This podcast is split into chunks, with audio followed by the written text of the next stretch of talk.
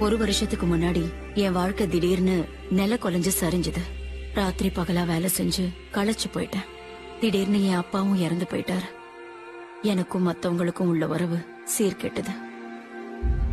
என்னோட இந்த நம்பிக்கை இல்லாத நிலையில இருந்து எனக்கு ஒரு பெரிய பரிசு கிடைக்க போகுதுன்னு அப்ப எனக்கு தெரியாது.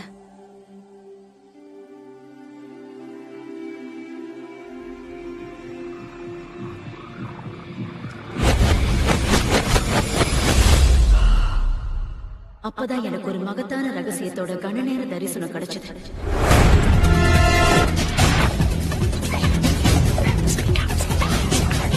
அந்த ரகசியத்தை உலக வரலாற்றுக்கு நடுவுல தேடத் தொடங்கினேன்.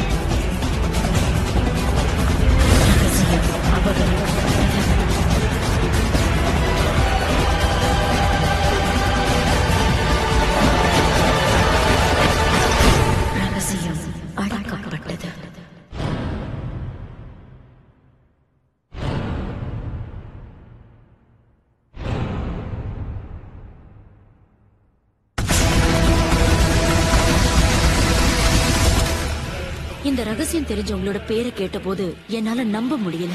அவங்க எல்லாம் வரலாறு படிச்ச மாமன்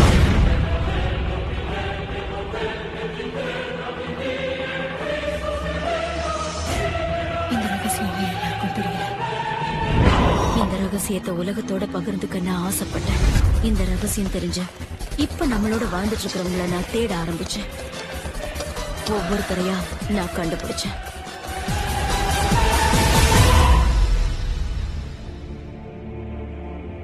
நீங்க விரும்புற மகிழ்ச்சி ஆரோக்கியம் செல்வம் எதுவா இருந்தாலும் ரகசியம் அதை உங்களுக்கு கண்டிப்பா கொடுக்கும். நீங்க விரும்புற எதையும் பெறலாம் செய்யலாம் எதுவாகவும் ஆகலாம். நாம தேர்ந்தெடுக்கிறது எவ்வளவு பெருசா இருந்தாலும் சரி நாம அதை அடையலாம். நீங்க எந்த மாதிரி வீட்ல இருக்க ஆசைப்படுறீங்க? நீங்க கோடீஸ்வரர் ஆகணுமா? உங்களுக்கு எந்த மாதிரியான வியாபாரம் வேணும்? நீங்க வெற்றி மேல வெற்றி அடையணுமா? உங்களுக்கு உண்மையில என்ன வேணும்? மக்கள் வாழ்க்கையில நிறைய அற்புதங்கள் நடக்கிறத நான் பார்த்திருக்கேன். அதாவது பணம் தொடர்பான அற்புதங்கள் உடற்பிணி நீக்கம் பணப்பிரச்சனை தீர்வு உறவு சிக்கல தீர்வு போன்ற அற்புதங்கள். இதெல்லாம் நடந்ததுக்கு காரணம் ரகசியத்தை எப்படி பயன்படுத்துறதுங்கிறத தெரிஞ்சு வச்சிருந்ததுதான். இதுதான் வாழ்க்கையோட மிகப்பெரிய ரகசியம் ரகசியம்.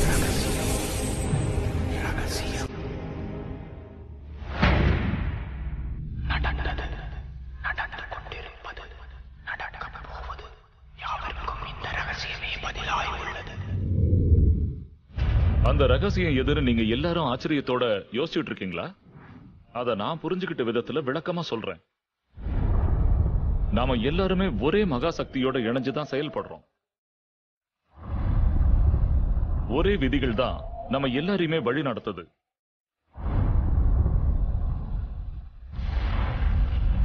பிரபஞ்சத்தோட இயற்கை விதிகள் எல்லாமே ரொம்ப துல்லியமானது.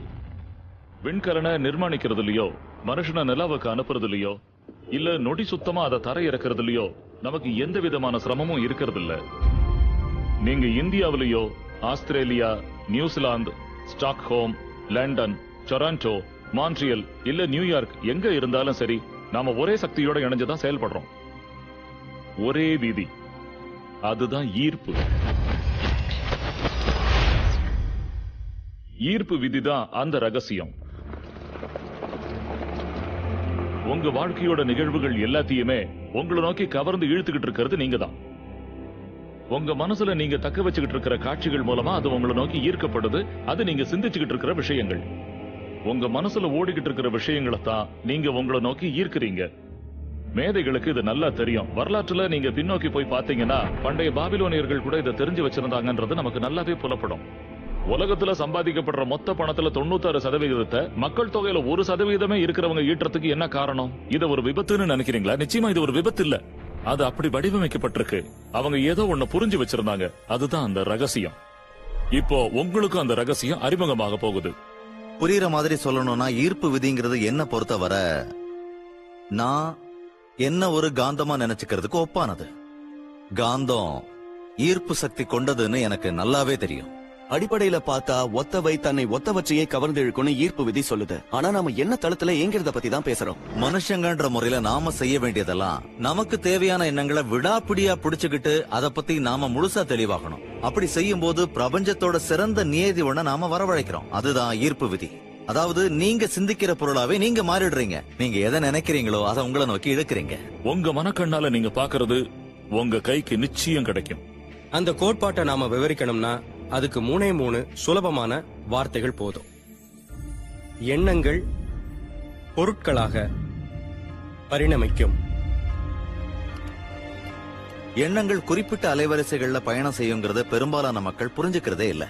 நம்மால எண்ணங்களை அளவிட முடியும்.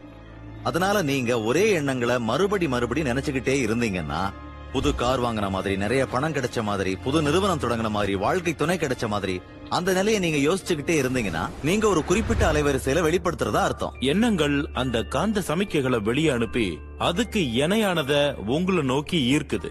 உங்க வாழ்க்கையில நீங்க எல்லா விதத்திலையும் அபரிமிதமா இருக்கிறதா கற்பனை பண்ணிக்கீங்க.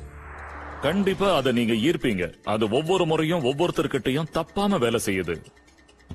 பிரச்சனை இங்கதான் இருக்கு. பெரும்பாலானவங்க தங்களுக்கு என்ன வேண்டாங்கறத பத்தி தான் யோசிக்கிறாங்க. அதுக்கப்புறம் தான் அந்த வேண்டாத விஷயம் திரும்ப திரும்ப ஏன் வருதுன்னு ஆச்சரியப்படுறாங்க. நீங்க ஒரு விஷயத்த நல்லதுன்னு நினைக்கிறீங்களா இல்லையா? அது உங்களுக்கு வேணுமா வேண்டாமா அது உங்களுக்கு பிடிச்சிருக்கா பிடிக்கலையாங்கிறத பத்தி எல்லாம் ஈர்ப்பு சக்தி கவனிக்கிறது இல்ல உங்க எண்ணங்களுக்கு ஏத்த மாதிரி அது இயங்குது. உதாரணத்துக்கு நீங்க உங்க கடன் தொல்லைகளை நினைச்சு நொந்து போய் உட்கார்ந்துருந்தீங்கன்னா இந்த மாதிரி சிமிக்கைகளை தான் நீங்க பிரபஞ்சத்துக்கு அனுப்புறீங்க. எனக்கு இருக்கிற கடன் சுமையை பத்தி நான் கேவலமா நினைக்கிறேன்னு சொல்றதுனால அதை உங்களுக்கு நீங்களே உறுதி செஞ்சுக்கிறீங்க. உங்களோட ஒவ்வொரு அணுவிலையும் அதை உணர்றீங்க. அப்படி இருக்கும்போது கடன் தொல்லை நிச்சயமா வரும். ஈர்ப்பு விதிங்கிறது ரொம்ப கீழ்ப்படிதல் உள்ள விதி. உங்களுக்கு வேணுங்கிறத நினைச்சு நீங்க சிந்திக்கும் போது கடுமையான தீவிரத்தோட அது மேல முழு கவனத்தையும் குவிக்கிறீங்க. அதனால ஈர்ப்பு விதி மிக துல்லியமா ஒவ்வொரு முறையும் அதை உங்ககிட்ட கொண்டு வந்து சேர்க்குது. உங்களுக்கு எது வேண்டாமோ நீங்க அத பத்தி நினைக்கும் போது உதாரணத்துக்கு நீங்க தாமதமா போக கூடாதுங்கறதையே சிந்திக்கும் போது அந்த நிகழ்வுக்கு நீங்களே காரணமாயிடுறீங்க. உங்களுக்கு வேண்டாங்கறத பத்தி எல்லாம் ஈர்ப்பு விதிக்கு கவலையே இல்லை. அத உங்ககிட்ட கொண்டு வந்து சேர்த்துரும். மறுபடியும் மறுபடியும் அத உங்ககிட்ட கொண்டு வந்து சேர்க்கும். உங்களுக்கு பிடிச்சிருக்கு பிடிக்கலங்கறத பத்தி எல்லாம் ஈர்ப்பு சக்தி பாரபட்சம் காட்டாது. நீங்க நினைக்கிறத அது உங்ககிட்ட கொண்டு வந்து கொடுக்கும். நீங்க அதை நம்பினாலும் சரி நம்பலனாலும் சரி அதை புரிஞ்சுக்கிட்டாலும் சரி புரிஞ்சுக்காம போனாலும் சரி ஈர்ப்பு விதி இயங்கிக்கிட்டே இருக்கு. நீங்க நினைக்கிற அளவு அது இயங்கிக்கிட்டே இருக்கு. உங்க எண்ணம் ஓடிக்கிட்டு இருக்கும் போதெல்லாம் ஈர்ப்பு விதியும் செயல்பட்டுக்கிட்டே இருக்கு. நீங்க கடந்த காலத்தை பத்தியோ நிகழ்காலத்தை பத்தியோ எதிர்காலத்தை பத்தியோ நினைக்கும் போதெல்லாம் ஈர்ப்பு விதியும் இயங்கிக்கிட்டே இருக்கு. அது ஒரு தொடர் நிகழ்வு. அதை தற்காலிகமாகவோ முழுசாவோ உங்களால நிறுத்த முடியாது. அது தொடர்ந்து இயங்கிக்கிட்டே இருக்கும்.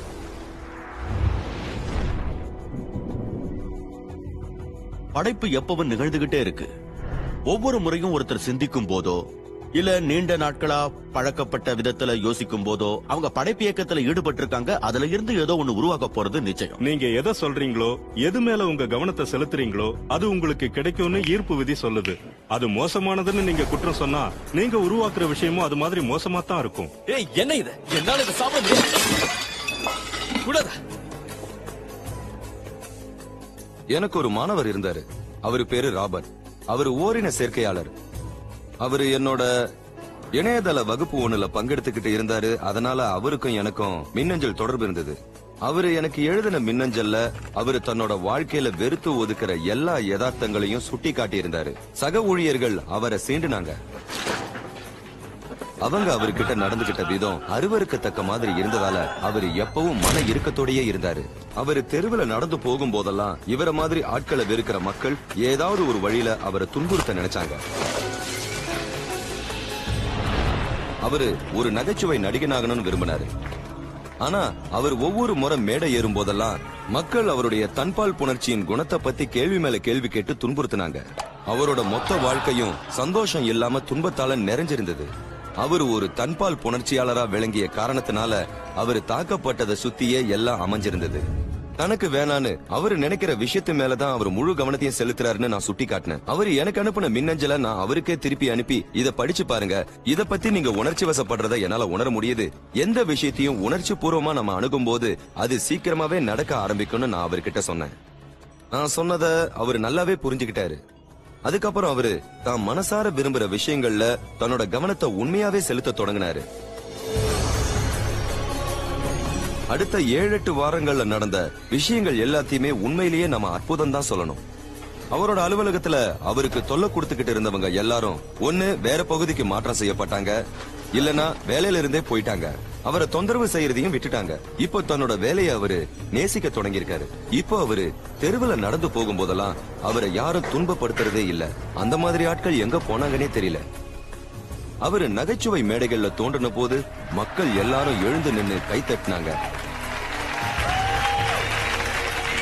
யாரும் அவரை கேள்வி கேட்டு சங்கடப்படுத்தல.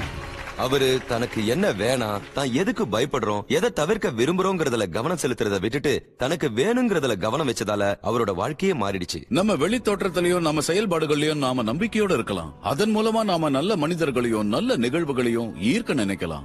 அந்த மாதிரி இல்லாம ஒருவேளை நாம கோபமா இருந்தோம்னா அதே மாதிரி கோபமான மக்களையும் மோசமான சந்தர்ப்பங்களையும் தான் நாம நிச்சயமா ஈர்ப்போம். நீங்க உங்களை நோக்கி கவர்ந்து இழுக்கிறது உங்க உணர்வு நிலையில ஆதிக்கம் செலுத்துற எண்ணங்களை தான். அது சுயநினைவோட மேற்கொள்ளப்பட்டதா இருக்கலாம் இல்ல அப்படி இல்லாமலேயும் இருக்கலாம்.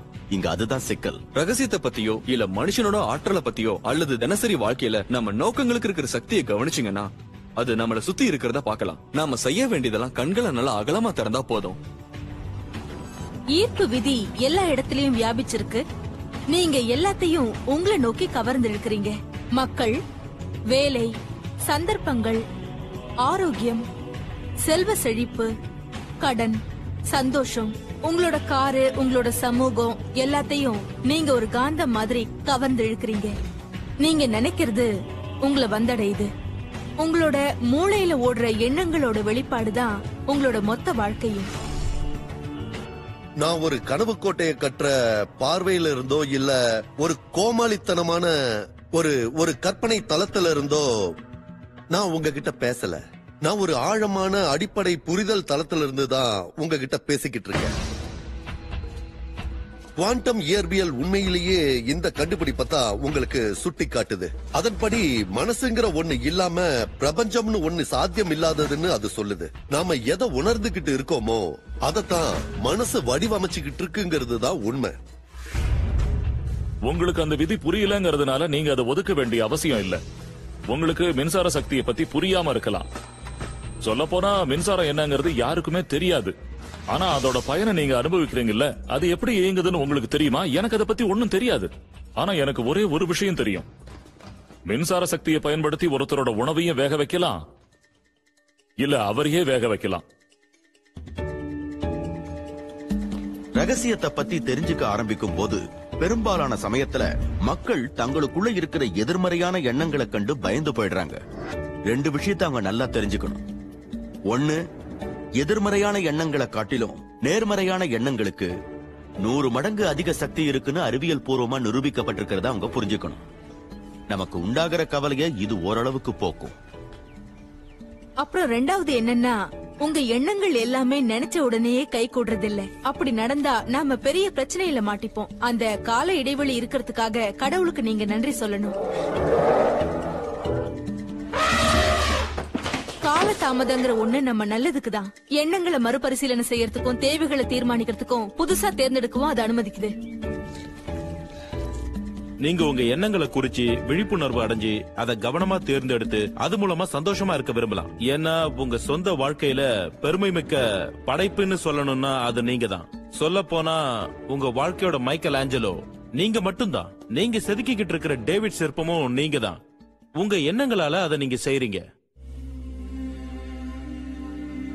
இந்த ரகசியம் தெரிஞ்ச கடந்த காலத்துல வாழ்ந்த தலைவர்கள் எல்லாம் இந்த ரகசியத்தை வெளியே யாருக்கும் சொல்றதுக்கு விருப்பப்படல. மக்களுக்கெல்லாம் அவங்க இந்த ரகசியத்தை சொல்லாமையே இருந்தாங்க. மக்கள் வேலைக்கு போனாங்க. தங்களோட வேலையை செஞ்சாங்க வீட்டுக்கு வந்தாங்க. அவங்களோட வாழ்க்கை மின்சாரம் இல்லாத சக்கர மாதிரி ஓடிக்கிட்டே இருந்தது. ஏன்னா அந்த ரகசியம் மறைக்கப்பட்டிருந்தது. நாம வாழற பிரபஞ்சத்துல பலவிதமான விதிகள் இருக்கு. புவியீர்ப்பு விசா மாதிரி. நீங்க நல்லவரா இருந்தாலும் கெட்டவரா இருந்தாலும் கட்டிடத்துக்கு மேல இருந்து குதிச்சீங்கன்னா கீழே விழறது நிச்சயம். உங்க வாழ்க்கையில இப்ப உங்களை சூழ்ந்திருக்கிற எல்லா விஷயமும் நீங்க குறை சொல்ற விஷயங்கள் உட்பட நீங்க ஈர்த்ததுதான். உங்க முகத்தை செவக்க வைக்கிற அளவுக்கு ஒரு உண்மையை நான் சொல்ல போறேன். அது உங்களுக்கு நிச்சயம் பிடிக்காது. உடனே நீங்க என்ன சொல்லுவீங்க? அந்த கார் விபத்தை நான் ஈர்க்கல. எனக்கு தலைவலி கொடுக்கிற இந்த வாடிக்கையாளரை நான் ஈர்க்கல. இப்ப எனக்கு இருக்கிற கடன் சுமைய நான் ஈர்க்கல அப்படின்னு கற்பனையான ஒரு விஷயத்தை என்கிட்ட நீங்க சொல்ல போறீங்க. ஆனா இப்ப நான் முகத்துல அடிச்ச மாதிரி சொல்ல போற உண்மை என்னன்னா அதையெல்லாம் ஈர்த்தது நீங்க தான். இந்த கருத்து தான் இருக்கிறதுலயே புரிஞ்சுக்கிறதுக்கு கொஞ்சம் கஷ்டம். ஆனா நீங்க இதை ஏத்துக்கிட்டீங்கன்னா உங்களோட வாழ்க்கையில இது ஒரு பரிபூர்ண மாற்றத்தை உண்டாக்குங்கிறதுல சந்தேகமே இல்ல. நம்மள பலர் தெரியாமையே கவர்ந்து இழுக்கிறோம் அது மேல நமக்கு எந்த கட்டுப்பாடும் இல்லைன்னு நினைக்கிறோம். நம்மளோட எண்ணங்களும் உணர்வுகளும் ஒரு தானியங்கி இயக்கத்துக்கு தள்ளப்படுது. அதனால நம்மள நோக்கி ஈர்க்கப்படுறதெல்லாம் தன்னிச்சையா அமையுது. இத நீங்க இப்பதான் முதல் முறையா கேக்குறீங்கன்னா என்னது? நான் என்னோட எண்ணத்தை கண்காணிக்கணுமா? இது பெரிய வேலையா இருக்கும் போல இருக்கேன்னு நினைப்பீங்க. முதல்ல அந்த மாதிரி நமக்கு தோன்றினாலும் அங்கிருந்து தான் வாழ்க்கை களகட்ட போகுது. நம்ம மனசுல தோன்ற எல்லா எண்ணங்களையும் கண்காணிக்கிறது இயலாத காரியம். ஒரு நாளைக்கு அறுபதாயிரம் எண்ணங்கள் நம்ம மனசுல தோன்றதா ஆய்வாளர்கள் சொல்றாங்க. அவ்வளவு எண்ணங்களை கட்டுப்படுத்துற நாம எவ்வளவு களைப்படைவோம் தெரியுமா? அதிர்ஷ்டவசமா அதுக்கு சுலபமான ஒரு வழி இருக்கு. அதுதான் நம்மோட உணர்வுகள். நாம என்ன நினைச்சுக்கிட்டு இருக்கோங்கிறத நம்ம உணர்வுகள் நமக்கு காட்டி கொடுத்துரும். உங்களோட எண்ணங்கள் தான் உங்க உணர்வுகளை உருவாக்குது. நாம நமக்குள்ள என்ன நினைச்சுக்கிட்டு இருக்கோங்கிறத நாம தெரிஞ்சுக்கிறதுக்கு நமக்கு கிடைச்சிருக்கிற பரிசு தான் நம்மளோட உணர்வுகள். உங்க உணர்வுகளை பத்தி கொஞ்சம் நினைச்சு பாருங்க. உங்ககிட்ட நல்ல உணர்வுகளும் இருக்கு மோசமான உணர்வுகளும் இருக்கு. இந்த ரெண்டுத்துக்கும் உள்ள வேறுபாடு உங்களுக்கு நல்லாவே தெரியும். ஏன்னா அதுல ஒண்ணு உங்களை நல்லதையே உணர வைக்கும். மனச்சோர்வு கோபம் காழ்ப்புணர்வு குற்ற உணர்வு.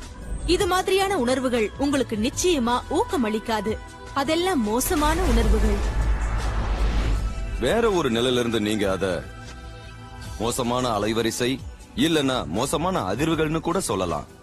இன்னொரு பக்கம் பாத்தீங்கன்னா உங்ககிட்ட நல்ல உணர்ச்சிகளும் நல்ல உணர்வுகளும் இருக்கு. அது உங்களோட நல்ல உணர்வுகளை தூண்டுறதுனால அது ஏற்படும் போது உங்களுக்கு தெரியும். பரவசம் மகிழ்ச்சி நன்றி உணர்வு அன்பு இது எல்லாத்தையும் அதுக்கு உதாரணமா சொல்லலாம். ஒவ்வொரு நாளும் இப்படியே இருந்தா எப்படி இருக்கும்னு கற்பனை பண்ணி பாருங்களேன். நல்ல உணர்வுகளை கொண்டாடும் போது நீங்க இன்னும் அதிகமான நல்ல உணர்வுகளையும் அதை ஏற்படுத்துற விஷயங்களையும் கவர்ந்திழுக்கிறீங்க. அதை செய்யறது ரொம்ப ரொம்ப சுலபம்.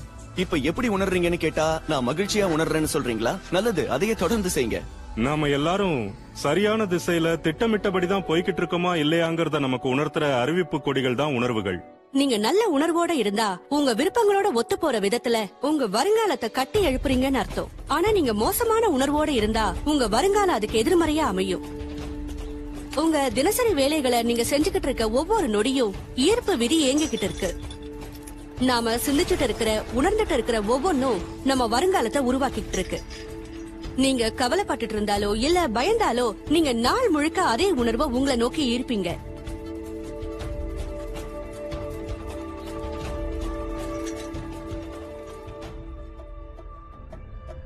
இன்றைய உங்களது எண்ணம் மற்றும் உணர்வு உங்களது எதிர்காலத்தை உருவாக்குகிறது.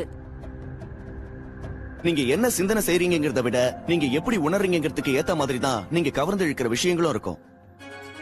அதனாலதான் ஒருத்தர் காலையில எழுந்திருக்கும் போது கால் தவறி இடிச்சுக்கிட்டாங்கன்னா அதே சுத்தி சுத்தி வருது. அடுத்த செய்தி போலீஸ் துறையில் உங்கள் அன்னைக்கு நாள் முழுவதும் அதே மாதிரி தான் போகுது. வெறும் உணர்வுகள்ல மட்டும் மாற்றத்தை ஏற்படுத்தினா அது அந்த நாள் முழுவதும் மட்டும் இல்லாம அவங்களோட வாழ்க்கையே மாத்திடும்னு அவங்களுக்கு புரியல. நீங்க ஒரு நாளை நல்லபடியா தொடங்கி ஒரு மகிழ்ச்சியான உணர்வோட இருந்தீங்கன்னு வைங்க. அந்த உணர்வு நிலைய மாத்தக்கூடிய எதையும் நீங்க அனுமதிக்காத வர ஈர்ப்பு விதிப்படி தொடர்ந்து அந்த மகிழ்ச்சி உணர்வை நிலைச்சிருக்க செய்ய உதவும் மக்களையும் சூழல்களையும் கவர்ந்து இழுத்துக்கிட்டே இருப்பீங்க. நல்ல நாள் கெட்ட நாள் பணம் வந்து சேர்றது வறுமையில வாடுறது இதெல்லாமே ஒருத்தர் தொடர்ந்து என்ன உணர்றாங்கன்றத பொறுத்துதான் அமையும். இந்த நொடிய நீங்க ஆரோக்கியமா இருக்கிறதா உணர ஆரம்பிங்க. செழிப்பா இருக்கிறதா உணர ஆரம்பிங்க. உங்களை சுத்தி அன்பு இருக்கிறதா உணர ஆரம்பிங்க. இதெல்லாம் இல்லைன்னாலும் அப்படி செய்யுங்க. அப்படி செஞ்சா இந்த பிரபஞ்சம் நீங்க பாடுற பாட்டுக்கு உங்க கூட சேர்ந்து பாடும். உங்க உள்ளுணர்வுக்கு பதில் தரும் விதமா பிரபஞ்சம் அதை எல்லாத்தையும் உங்க முன்னாடி கொண்டு வந்து நிறுத்தும். ஏன்னா அப்படித்தானே நீங்க உணர்றீங்க? உங்கள் எண்ணமும் உங்கள் உணர்வும் உங்கள் வாழ்க்கையை உருவாக்குகிறது. அது எப்பவுமே அப்படிதான் இருக்கும். இது நிச்சயம். உங்க எண்ணங்களையும் உணர்வுகளையும் நீங்க எது மேல ஒருமுகப்படுத்திருக்கீங்களோ அது உங்களுக்கு தேவையோ தேவையில்லையோ அதைத்தான் நீங்க உங்க அனுபவத்துக்குள்ள ஈர்க்கிறீங்க. இது ஜீரணிக்க கஷ்டமா இருக்கும். ஆனா நாம அதை திறந்த மனசோட அணுகும் போது அதோட விளைவுகள் பிரமிக்க வைக்கும். அதாவது உங்க எண்ணங்கள் உங்க வாழ்க்கையில பாதிப்பை ஏற்படுத்தியிருந்தா புரிந்துணர்வுல மாற்றத்தை ஏற்படுத்தி அதை நம்மளால சரி பண்ண முடியும். நீங்கள் பயணப்படும் போது உங்களுக்கென தனி பிரபஞ்சத்தை உருவாக்குகிறீர்கள்? நீங்க நல்லா இருக்கிறதா உணர்றது ரொம்ப முக்கியம். ஏன்னா உங்களோட இந்த உணர்வு தான் நம்மளோட பிரபஞ்சத்துக்கு சமிக்கைகளா ஒளிபரப்பாகி அதுக்கு ஒத்தவற்றை இன்னும் அதிகமா உங்களை நோக்கி ஈர்க்குது. நீங்க நல்லா இருக்கிறதா நினைக்கிற உணர்வு அதிகரிக்கும் போது நீங்க நல்லா இருக்கிறதா உணர்றதுக்கு உதவுற விஷயங்களை இன்னும் அதிகமா கவர்ந்து இழுக்கிறீங்க. அது மூலமா உங்களை மேல மேல உயர்த்திக்கிறீங்க. நீங்க மனசுடைஞ்சு போயிருந்தா அதை ஒரு நொடியில மாத்திடலாம்னு உங்களுக்கு தெரியுமா? உங்களுக்கு பிடிச்ச நல்ல இசையை கேட்க தொடங்குங்க. இல்லனா பாட ஆரம்பிங்க. அது உங்களோட உணர்வுகளை மாத்திடும். இல்லனா அழகான ஒரு விஷயத்தை கற்பனை பண்ணிக்கங்க. ஒரு குழந்தைய நினைச்சுக்கங்க. நீங்க நேசிக்கிறவங்கள நினைச்சுக்கங்க. அந்த எண்ணத்தை அப்படியே மனசுல வச்சுட்டு அதுலயே மூழ்கிடுங்க. மத்த எந்த எண்ணங்களாலையும் பாதிக்கப்படாதீங்க. உங்க உணர்வுகள் நல்லதா அமைய நான் உத்தரவாதம் தரேன். உங்களுக்கு மகிழ்ச்சியான மனநிலையை ஏற்படுத்துறதுல உங்க செல்ல பிராணிகளுக்கு பங்கு இருக்கு. ஏன்னா அதுங்க உங்களை ஒரு உன்னதமான மனநிலைக்கு கொண்டு போகுதுங்க. நீங்க உங்க செல்ல பிராணிகள் கிட்ட அன்பு செலுத்தும் போது அந்த உன்னதமான அன்பு நிலை உங்க வாழ்க்கையில நல்லதையே கொண்டு வரும். எவ்வளவு சிறந்த பாக்கியம் இது. உங்க எண்ணங்களையும் உணர்வுகளையும் புரிஞ்சுக்கிட்டு அதை நீங்க அடக்கையால உங்களால முடியும் போது உங்க யதார்த்தத்தை நீங்க எப்படி உருவாக்க முடியுங்கிறத நீங்க தெரிஞ்சுக்கிறீங்க. அங்கதான் உங்க சுதந்திரம் இருக்கு. அங்கதான் உங்களோட எல்லா சக்தியும் இருக்கு. உங்க வாழ்க்கைய உருவாக்குறவரா நீங்க மாறுறது எப்படின்னு அப்பதான் நீங்க தெரிஞ்சுப்பீங்க. அந்த நிலைய நீங்க அடைஞ்சி இந்த ஈர்ப்பு விதிய நீங்க பயன்படுத்தினா நீங்க கற்பனை செஞ்சு கூட பார்க்க முடியாத ஒரு வாழ்க்கைய உங்களால நிச்சயமா அடைய முடியும். இந்த ரகசியத்தை நான் தெரிஞ்சுக்கிட்டு என் வாழ்க்கையில பயன்படுத்த ஆரம்பிச்சதும் அது மாயாஜாலமா மாறிடுச்சு. ஒவ்வொருத்தரும் கனவு காண்ற வாழ்க்கையை நான் தினசரி வாழ்ந்துகிட்டு வரேன். என் மாளிகையோட மதிப்பு நாலரை மில்லியன் டாலர். அன்பான மனைவி எனக்கு கிடைச்சிருக்கா. விடுமுறையை கொண்டாட நான் உலகத்துல இருக்கிற எல்லா இடத்துக்கும் போயிருக்கேன். மலைகள்ல ஏறி இருக்கேன் சாகச பயணங்கள் செஞ்சிருக்கேன். இது எல்லாமே நடந்ததுக்கும் நடந்துகிட்டு இருக்கிறதுக்கும் காரணம் என்னன்னு பாத்தீங்கன்னா நான் அந்த ரகசியத்தை தெரிஞ்சுக்கிட்டதுதான். அற்புதமான வாழ்க்கைங்கிறது நிச்சயமா சாத்தியமான ஒண்ணுதான். வாழ்க்கைனாலே அப்படித்தானே இருக்கணும்? ரகசியத்தை பயன்படுத்தினா உங்களோட வாழ்க்கையும் சிறப்பா அமையும்.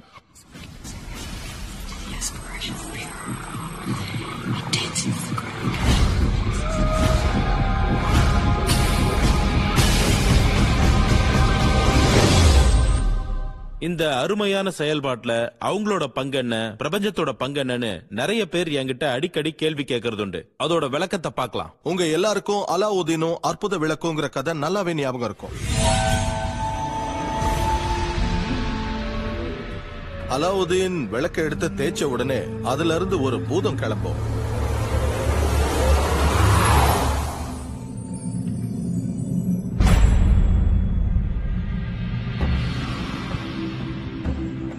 அந்த பூதம் எப்பவும் ஒண்ணு சொல்லும்.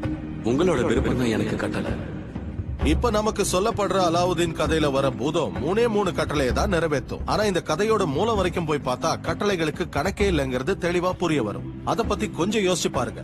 இப்போ இந்த உருவ கதையை எடுத்து நம்மளோட வாழ்க்கையில நாம பொருத்தி பார்க்கலாம். இந்த கதையில தனக்கு வேணுங்கிறத எப்பவுமே அலாவுதீன் தான் கேக்குறாங்கிறத நாம ஞாபகம் வச்சுக்கணும். இன்னொரு பக்கம் அந்த பூதத்துக்கு பாரம்பரியமா நாம பல பேர்களை வச்சுக்கிட்டு வந்திருக்கோம். தேவரட்சகன் பரபிரம்மம் இப்படி பல பேர்களை கொடுத்திருக்கோம். உங்களுக்கு எது பிடிச்சிருக்கோ அதை நீங்க தேர்ந்தெடுத்துக்கலாம். ஆனா ஒவ்வொரு பாரம்பரியமும் நம்மளை விட பெரிய சக்தி ஒண்ணு இருக்குங்கிறத சொல்லிக்கிட்டு வந்திருக்கு. அந்த பூதம் எப்பவும் ஒன்னே ஒண்ணுதான் சொல்லும். உங்களோட விருப்பம் தான் எனக்கு கட்டளை உருவகப்படுத்துற செயல்முறை இருக்கு. அது மூணு படிகளை கொண்டது. அந்த மகத்தான செயல்முறை உருவாகி ரெண்டாயிரம் வருஷம் ஆகுது. முதல் படி கேக்குறது. பிரபஞ்சத்துக்கு நீங்க ஆணையிடுங்க உங்களுக்கு என்ன தேவைங்கிறது இந்த பிரபஞ்சத்துக்கு தெரியட்டும். உங்க எண்ணங்களுக்கு இந்த பிரபஞ்சம் செயல்விடை அளிக்கும்.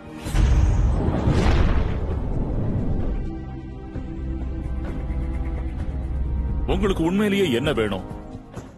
உட்காந்து ஒரு காகிதத்துல உங்களுக்கு என்ன வேணும்னு எழுதுங்க. அத நிகழ்கால வாக்கியமா எழுதுங்க. ஒவ்வொரு வாக்கியத்தையும் என் மனசு மகிழ்ச்சியாலேயே நன்றி பெருக்காலேயே நிறைஞ்சிருக்கு. ஏன்னு ஆரம்பிங்க. உங்க வாழ்க்கை ஒவ்வொரு விஷயத்திலையும் எப்படி இருக்கணுங்கிறத அதுக்கு அப்புறமா எழுதுங்க. இது ரொம்ப சுவாரஸ்யமானது. இது பிரபஞ்சத்தை பொருட்பட்டியலா வச்சுக்கிறதுக்கு ஒப்பானது. அந்த பட்டியலை புரட்டி எனக்கு இந்த அனுபவம் வேணும் அந்த பொருள் வேணும் அந்த நபர் மாதிரி ஒருத்தர் வேணும்னு நீங்க கேட்கலாம். பிரபஞ்சத்துக்கிட்ட உங்களுக்கு தேவையான விஷயங்களை நீங்க கேக்குறீங்க அந்த அளவுக்கு இது ரொம்ப சுலபம். ரெண்டாவது படி நம்புறது. நீங்க விரும்புறது ஏற்கனவே உங்களுக்கு சொந்தமாயிடுச்சுன்னு நம்புங்க. நான் அதை அசைக்க முடியாத நம்பிக்கைன்னு சொல்லுவேன். அது கண்ணுக்கு புலப்படாதது மேல இருக்கிற நம்பிக்கை. உங்களோட விருப்பம் தான் எனக்கு கட்டல. நீங்க கேக்குறத செஞ்சு கொடுக்கறதுக்காக இந்த பிரபஞ்சம் தன்னோட இருத்தலையே இடம்பெயர செய்ய துவங்குது. நமக்கு என்ன வேணுங்கிற நம்மளோட விருப்பத்தை நாம ஒரு நாளும் நமக்குள்ள அனுமதிக்கிறது இல்ல அது உருவாகிறத பார்க்க முடியாததுதான் அதுக்கு காரணம். இத பத்தி நீங்க கொஞ்சம் ஆராய்ச்சி செஞ்சு பாத்தீங்கன்னா ஒரு விஷயம் மட்டும் உங்களுக்கு ரொம்ப நல்லாவே புரியும். வரலாற்றுல சாதனை செஞ்ச யாருக்குமே அவங்க எப்படி அந்த சாதனையை செய்ய போறாங்கன்னு தெரிஞ்சிருக்காது. ஆனா செய்ய போறவன மட்டும் தெரிஞ்சிருக்கும். அது எப்படி வரப்போறதுங்கிறத பத்தி நீங்க தெரிஞ்சு வச்சிருக்க வேண்டாம். பிரபஞ்சம் எப்படி இடம் மாறுதுங்கிறதையும் நீங்க தெரிஞ்சுக்க வேண்டாம். ரகசியத்தை பயன்படுத்தினா கண்டிப்பா அதை நீங்க ஈர்ப்பீங்க. அது அப்படி வடிவமைக்கப்பட்டிருக்கு. நாம பிரபஞ்சத்துக்கிட்ட விண்ணப்பம் செஞ்சிருந்தத நம்மளால பார்க்க முடியலன்னா பெரும்பாலான சமயங்கள்ல நமக்கு வெறுப்பு ஏற்படுது. சந்தேகம் தலை தூக்க தொடங்குது. அந்த சந்தேகம் நமக்கு ஏமாற்ற உணர்வை உண்டாக்குது. அத தூக்கி எறிங்க. அந்த ஏமாற்ற உணர்வு ஏற்படுறது தவிர்க்க முடியாததுன்னு புரிஞ்சுகிட்டு அதுக்கு பதிலா அந்த இடத்துல நான் கேட்டது வந்துகிட்டு இருக்குங்கிறது எனக்கு தெரியும்னு அசைக்க முடியாத நம்பிக்கை உணர்வை அரியணை ஏத்துங்க. இந்த செயல்பாட்டுல கடைசி படியான மூன்றாவது படி பெறுதல். நீங்க கேட்டது கிடைக்கும் போது உங்களுக்கு ஏற்பட போற உணர்வை பத்தி அற்புதமா உணரத் தொடங்குங்க. இந்த செயல்முறையில நல்லா இருக்கிறதா உணர்றதும் மகிழ்ச்சியா இருக்கிறதும் ரொம்ப முக்கியம். ஏன்னா நீங்க மகிழ்ச்சியா இருக்கும் போதுதான் உங்களுக்கு என்ன வேணுமோ அந்த அலைவரிசையில உங்களை நீங்க வைக்கிறீங்க.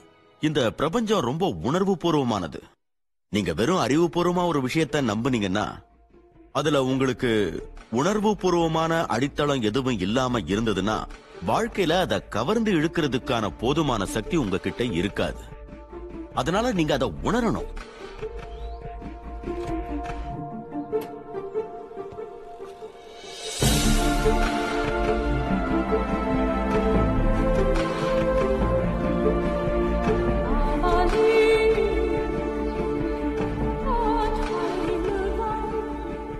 உங்க கற்பனைகளை உங்களால உண்மையா மாத்த முடிகிற போது பெரிய பெரிய மனக்கோட்டைகளை கட்டுற நிலைமையை நீங்க அடையறீங்க. அதைத்தான் நாம எல்லாரும் படைப்பு இயக்க செயல்பாடுன்னு சொல்றோம்.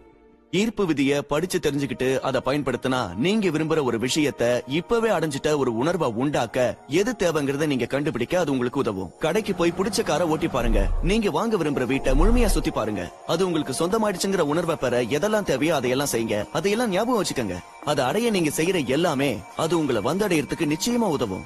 ஒருவேளை நீங்க கண் முழிச்சு பார்க்கும்போது அது உங்க முன்னால இருக்கலாம். இல்லனா அதை அடைய செயல்படுறதுக்கான ஒரு உத்வேகமான எண்ணம் உங்களுக்கு தோணலாம்.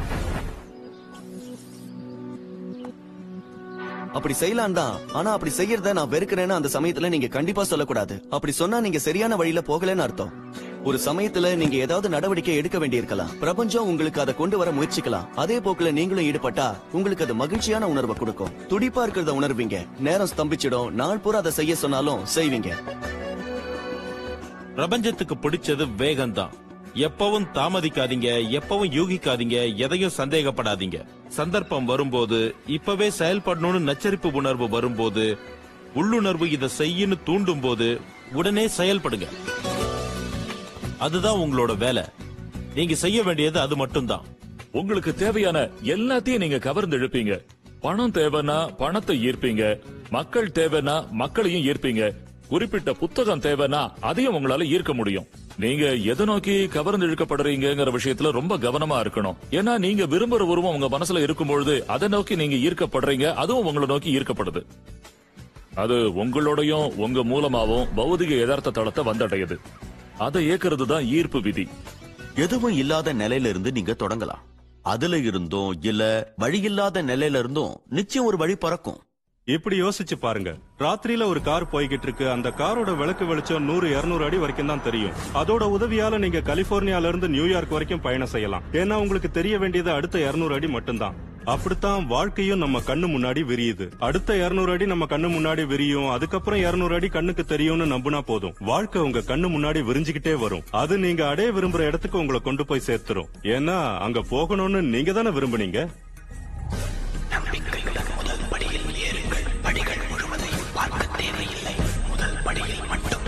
இதுக்கு எவ்வளவு காலம் ஆகுங்கிறது தான் மக்கள் யோசிச்சுட்டு இருக்கிற இன்னொரு விஷயம். இந்த கார் அடையறதுக்கு எனக்கு எவ்வளவு நாள் ஆகும்? இந்த உறவையோ பணத்தையோ அடையறதுக்கு எனக்கு எவ்வளவு நாள் ஆகுங்கிறது தான் கேள்வி. இது நடக்கிறதுக்கு முப்பது நிமிஷம் ஆகும். இல்லனா மூணு நாள் ஆகும் இல்லனா முப்பது நாள் ஆகும்னு சொல்றதுக்கு எங்கிட்ட விதிமுறை புத்தகம் இல்ல. நீங்க எந்த அளவுக்கு பிரபஞ்சத்தோட ஐக்கியமா இருக்கீங்கிறத பொறுத்து தான் அது அமையும். பிரபஞ்சத்தை பொறுத்த வரைக்கும் அளவு ஒரு விஷயமே இல்ல. அறிவியல் தளத்துல இருந்து பாத்தீங்கன்னா நாம கடுகளவுன்னு நினைக்கிற ஒண்ண ஈர்க்கறதுக்காகிற சிரமத்தை விட பெருசுன்னு நினைக்கிற ஒண்ண ஈர்க்கறதுக்காகிற சிரமம் ஒன்னும் அதிகமானது இல்ல பிரபஞ்சம் எல்லாத்தையும் முயற்சி இல்லாம தான் செய்யுது. ஒரு புல் வளர்றதுக்கு சிரமப்படுறது இல்ல அதுக்கு முயற்சி தேவைப்படுறது இல்ல அப்படி ஒரு மாபெரும் வடிவமைப்பது. எல்லாமே உங்களோட மனசுல என்ன ஓடிக்கிட்டு இருக்குங்கிறத பொறுத்ததுதான். நாம் அதுக்கு எந்த இடத்த கொடுத்திருக்கோங்கிறத பொறுத்துதான் அது அமையும். பெரிய விஷயத்துக்கு நேரம் பிடிக்கும் சின்ன விஷயத்துக்கு நேரம் பிடிக்காதுங்கிறதெல்லாம் நாம எல்லாரும் சேர்ந்து ஏற்படுத்தி வச்சிருக்கிற விதிகள். பிரபஞ்சத்தை பொறுத்தவரை விதிகள் எதுவும் கிடையாது. ஒரு விஷயம் இருக்கிற மாதிரி உணர்வை கொடுத்தீங்கன்னா அதை உங்ககிட்ட கொண்டு வந்து சேர்க்கும். சில பேருக்கு சின்ன விஷயங்கள் அடையிறது ரொம்ப சுலபம். அதனால சின்ன விஷயத்துல இருந்து ஆரம்பிக்கலாம். உதாரணத்துக்கு ஒரு டம்ளர் காஃபி இன்னைக்கு ஒரு டம்ளர் காஃபியை கவர்ந்திழுக்க போறதா சுய பிரகடனம் செஞ்சுக்கங்க. ரொம்ப நாளா நீங்க சந்திக்காத ஒரு நண்பரோட உருவத்தை உங்க மனசுல கற்பனை செஞ்சுக்குங்க. எப்படியோ யாராவது ஒருத்தர் அந்த நண்பரை பத்தி உங்ககிட்ட பேச தொடங்கலாம். அந்த நண்பர் உங்க கூட தொலைபேசியில பேசலாம் இல்ல கடிதம் அனுப்பலாம். எல்லா இடத்துலயும் எனக்கு மட்டும் கார் நிறுத்த இடம் கிடைக்கிறத நினைச்சு மக்கள் ஆச்சரியப்படுறாங்க. ரகசியத்தை தெரிஞ்சுக்கிட்ட நாள்ல இருந்து நான் இதை செஞ்சுக்கிட்டு இருக்கேன். ஏன் காரை குறிப்பா நான் எந்த இடத்துல நிறுத்தணுங்கிறத என் மனசுக்குள்ள ஒரு ஓவியம் மாதிரி வரைஞ்சு வச்சுக்குவேன். தொண்ணூத்தி அஞ்சு சதவிகித சமயங்கள்ல அந்த இடம் எனக்காக காத்துக்கிட்டு இருக்கும். மீதி அஞ்சு சதவீத சமயம் அடுத்தவங்க அந்த இடத்த காலி பண்றதுக்காக ஒன்னு ரெண்டு நிமிஷம் நான் காத்துக்கிட்டு இருப்பேன். எப்பவுமே எனக்கு இப்படிதான் நடக்கும்.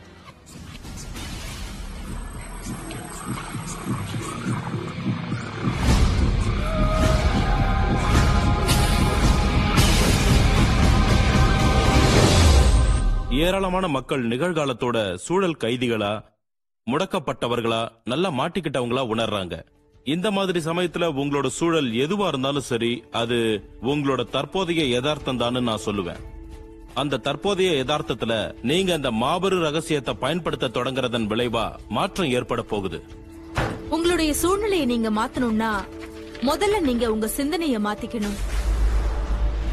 உங்களுக்கு வரும் கடிதங்கள்ல ஒவ்வொரு முறையும் நீங்க ஏதாவது ஒரு பில் இருக்கும்னு எதிர்பார்த்தீங்கன்னா என்ன நடக்கும்? கண்டிப்பா அது அங்க இருக்கும். பில் இருக்குமோங்கிற பயத்திலேயே நீங்க ஒவ்வொரு நாளும் வெளியே போறீங்க. சிறந்த விஷயம் எதையும் நீங்க எதிர்பார்க்கறது இல்ல நீங்க கடனை பத்தியே சிந்திக்கிறீங்க. கடனை எதிர்பார்க்கறீங்க. அதனால கடன் தலைக்காட்ட தானே செய்யும். இந்த மாதிரி சிந்திக்கிறதுனால ஒவ்வொரு நாளும் நீங்க உங்க எண்ணத்தை உறுதி செய்றீங்க. கடனை கட்ட சொல்லி கடிதம் வந்திருக்குமா? ஆமா வந்திருக்கு. வாங்கின கடனை திரும்ப கொடுக்க சொல்லி கடிதம் வந்திருக்குமா? ஆமா வந்திருக்கு. அது என்ன அதை நீங்க எதிர்பார்த்துக்கிட்டு இருந்தீங்க. அதுக்கு காரணம் ஈர்ப்பு விதி உங்களுக்கு கீழ்ப்படியறது தான் அதனால நீங்க நினைச்சத உங்ககிட்ட கொண்டு வந்து சேர்க்குது. உங்களுக்கு நீங்களே ஒரு உதவி செஞ்சுக்கங்க. ஒரு காசோலை எதிர்பாருங்க. இன்னைக்கு இருக்கிற நிலைமைய வச்சு நிறைய பேர் இதுதான் நான் முடிவு பண்றாங்க. அது நீங்க இல்ல. அது நீங்களா இருந்தவர். உதாரணத்துக்கு இன்னைக்கு இருக்கிற நிலைமையில உங்க வங்கி கணக்குல போதுமான அளவுக்கு பணம் இல்லன்னு நீங்க விரும்புற உறவு உங்ககிட்ட இல்லன்னு நீங்க ஆரோக்கியமா இல்லன்னு வச்சுக்கலாம். அது இப்ப இருக்கிற நீங்க இல்ல. அது உங்க கடந்த கால எண்ணங்கள் மற்றும் செயல்களோட எச்சம். அதனாலதான் எப்போதும் கடந்த காலத்துல நாம செஞ்ச செயல்கள் மற்றும் எண்ணங்களோட எச்சத்திலேயே தொடர்ந்து வாழ்ந்துகிட்டு இருக்கோம். உங்களோட தற்போதைய நிலைமைய பார்த்து அதை வச்சு நீங்க உங்களை விவரிச்சுக்கிட்டீங்கன்னா எதையுமே பெற முடியாத படுகொழில நீங்களே விழறீங்கன்னு அர்த்தம்.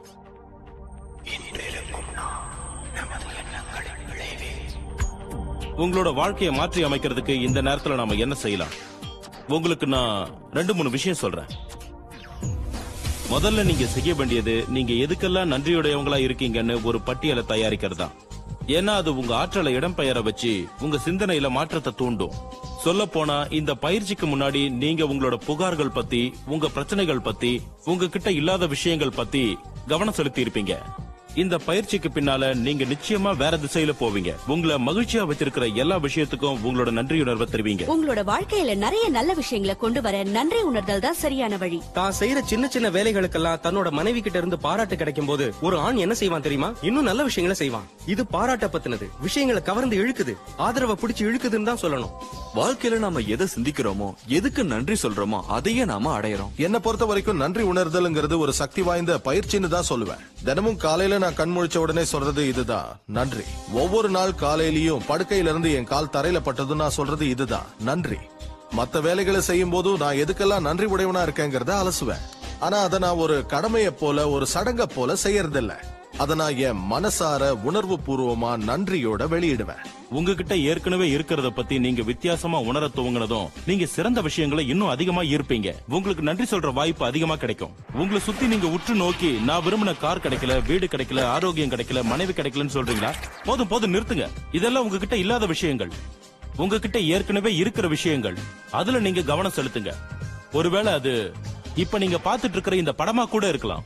உங்ககிட்ட இருக்கிற நேர்த்தியான உடைகளா இருக்கலாம். உங்ககிட்ட ஏற்கனவே இருக்கிற விஷயங்கள் குறித்த நன்றியுணர்வு உங்ககிட்ட தோணும் போது நீங்க விரும்புறது விரைவா உங்களை வந்து அடையும். எனக்கு எதுவுமே சரியா நடக்கிறது இல்ல இல்லனா நிலைமை ரொம்ப மோசமாயிட்டு இருக்குன்னு நாம எல்லாரும் ஒரு நாள் புலம்பி இருப்போம். என் குடும்பத்திலயும் அப்படிப்பட்ட ஒரு சூழல் ஏற்பட்டப்ப சாலையோரம் கிடந்த சாதாரண கூழாங்கல் ஒண்ண நான் கண்டெடுத்தேன். அதை நான் என் பைக்குள்ள போட்டுக்கிட்டேன். இந்த கல்லை தொடும்போதெல்லாம் நான் நன்றி சொல்லக்கூடிய ஏதோ ஒண்ண நான் நினைச்சுக்க போறேன்னு நான் எனக்குள்ள சொல்லிக்கிட்டேன். தினமும் காலையில எழுந்த உடனே மேஜ மேல இருக்கிற அந்த கல்லை எடுத்து என் பைக்குள்ள போட்டுக்கிட்டு நான் நன்றியோட இருக்கிற விஷயங்களை நினைவுபடுத்திக்குவேன். ராத்திரியில அதை எடுத்து வெளியே வைக்கும் போதும் அதையே செய்வேன். இது எனக்கு வாடிக்கை ஆயிடுச்சு. இது சம்பந்தமா எனக்கு ஒரு அற்புதமான அனுபவம் ஏற்பட்டது. ஒரு சமயம் அந்த கல்லு என் பையில இருந்து தவறி கீழே விழுந்தப்ப என் தென்னாப்பிரிக்க நண்பர் அது என்னன்னு கேட்டாரு. அது என்னது? அது நன்றி உணர்வு கல்லுன்னு அவர்கிட்ட நான் சொன்னேன். நன்றி உணர்வு கல்லா? தென்னாப்பிரிக்காவுக்கு திரும்பி போயிட்டு அவர்கிட்ட இருந்து ரெண்டு வாரம் கழிச்சு மின்னஞ்சல் வந்தது. அதுல அவரு என் மகன் ஒரு விசித்திரமான வியாதியினால இறந்துகிட்டு இருக்கான். அது ஒரு வகையான ஹெப்படைட்டிஸ். எனக்கு மூணு நன்றி உணர்வு கல் அனுப்ப முடியுமான்னு கேட்டிருந்தாரு. அந்த கல்லு தெருவோரத்துல கிடைக்குங்கிறதுனால நானும் சரின்னு சொன்னேன். நான் அனுப்ப போற கற்கள் தனித்துவம் வாய்ந்ததா இருக்கணுங்கிற நினைப்போட பக்கத்துல இருக்கிற நீரோடைக்கு போய் சில நல்ல கற்களை பொறுக்கி அவருக்கு நான் அனுப்பி வச்சேன். நாலஞ்சு மாசம் கழிச்சு அந்த நண்பர்கிட்ட இருந்து பதில் வந்தது.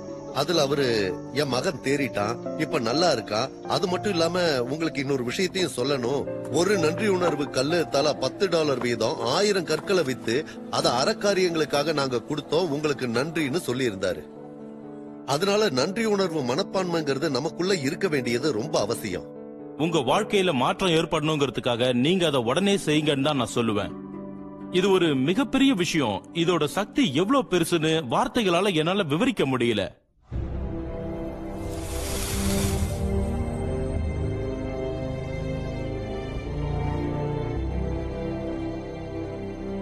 நான் அப்போலோ விண்வெளி திட்டத்துல இருந்து இந்த அகக்காட்சி படைப்பு செயல்முறைய கடன் வாங்கி ஆயிரத்தி தொள்ளாயிரத்தி எண்பதுகள்லயும் தொண்ணூறுகள்லயும் ஒலிம்பிக் திட்டத்துல அதை இணைச்சேன். அதுக்கு விஷுவல் மோட்டார் ரிஹர்சல்னு பேரு. காட்சிப்படுத்தி பாருங்கள். அது உங்கள் முன் தோன்றும். மனசை பத்தி ஒரு சுவாரஸ்யமான விஷயத்தை உங்ககிட்ட பகிர்ந்துக்க போறேன். நாங்க ஒலிம்பிக் ஓட்டக்காரர்கள் சிலரை தேர்ந்தெடுத்து அவங்க பங்கேற்கவிருந்த ஒலிம்பிக் நிகழ்ச்சிகள்ல ஓடுவத அவங்க மனசுல காட்சியா கற்பனை செய்யும்படி சொன்னோம். அவங்க ஓடு தளத்துல ஓடும்போது எந்த தசைகள் எந்த வரிசை கிரமத்துல செயல்படுமோ அதே மாதிரி அவங்க கற்பனையா ஓடும்போதும் செயல்பட்டதை கண்டு பிரமிச்சு போயிட்டோம். இது எப்படி சாத்தியம்? ஏன்னா அது உண்மையா நடக்குதா? இல்லனா கற்பனையில நடக்குதான்னு மனசால வேறுபடுத்தி பார்க்க முடியாது. உங்களால மனசுக்குள்ள நுழைய முடியும்னா நிச்சயமா உடம்புக்குள்ளேயும் நுழைய முடியும். நீங்க அகக்காட்சி படைப்புல ஈடுபட்டுக்கிட்டு இருக்கும்போது அத உங்க மனசுல அப்படியே ஓட விட்டுக்கிட்டு இருக்கும்போது எப்பவுமே உங்க மனசுல கடைசி விளைவை நினைச்சுக்கிட்டே செய்யுங்க.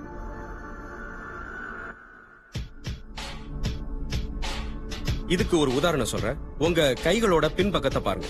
அத நல்லா உத்து பாருங்க. உங்க தோலோட நிறத்தை சுருக்கங்களை ரத்த நாளங்களை வளையங்களை விரல் நகங்களை நல்ல நுணுக்கமா பாருங்க. இப்போ உங்க கைகளை மெதுவா மூடுங்க.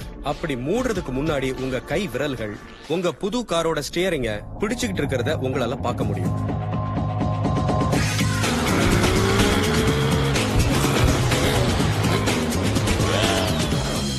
உண்மையை சொல்லணும்னா அது ஒரு முப்பரிமாண காட்சி. எல்லாருக்கும் அது நல்ல அனுபவமா விளங்கும். அந்த கணத்துல அதுதான் நிஜங்கிற மாதிரி. உங்ககிட்ட ஏற்கனவே அது இருக்குங்கிற உணர்வால நமக்கு எதுக்கு புது கார்னு நீங்க வியக்கிற அளவுக்கு தத்ரூபமா அது அமையும்.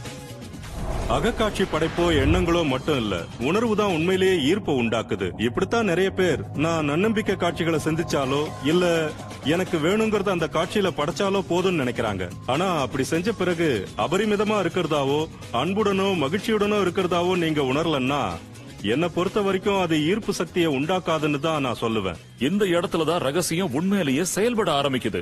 அந்த காருக்குள்ள உண்மையாவே நாம இருக்கோங்கிற உணர்வு நிலையில நீங்க உங்களையே ஈர்த்துக்கிறீங்க. எனக்கு அந்த கார் கிடைச்சா எவ்வளவு நல்லா இருக்கும்னோ அதுக்கு என்னால சொந்தக்காரனா ஆக முடியுமான்னு நீங்க நினைக்க கூடாது. ஏன்னா அது உணர்வோட தொடர்புடையது. அது இந்த கணத்துல இல்ல அது வருங்காலத்துல இருக்கு. அந்த உணர்வுலயே நீங்க நிலைச்சிருந்தா அது எப்பவும் வருங்காலத்துல தான் இருக்கும். சந்தோஷத்தை அனுபவிங்க மகிழ்ச்சியை கொண்டாடுங்க. அந்த இருட்டு அறைக்குள்ள அது முட்டாள்தனமா கூட தோணலாம். நல்ல உற்சாகமா அதை செயல்படுத்துங்க. தயங்காம செய்யுங்க. நிறைய பேரு தயக்கத்தோட நான் இதை செய்யணுமான்னு கேட்பாங்க. மாற்றம் வேணும்னா இதை செஞ்சுதானே ஆகணும்.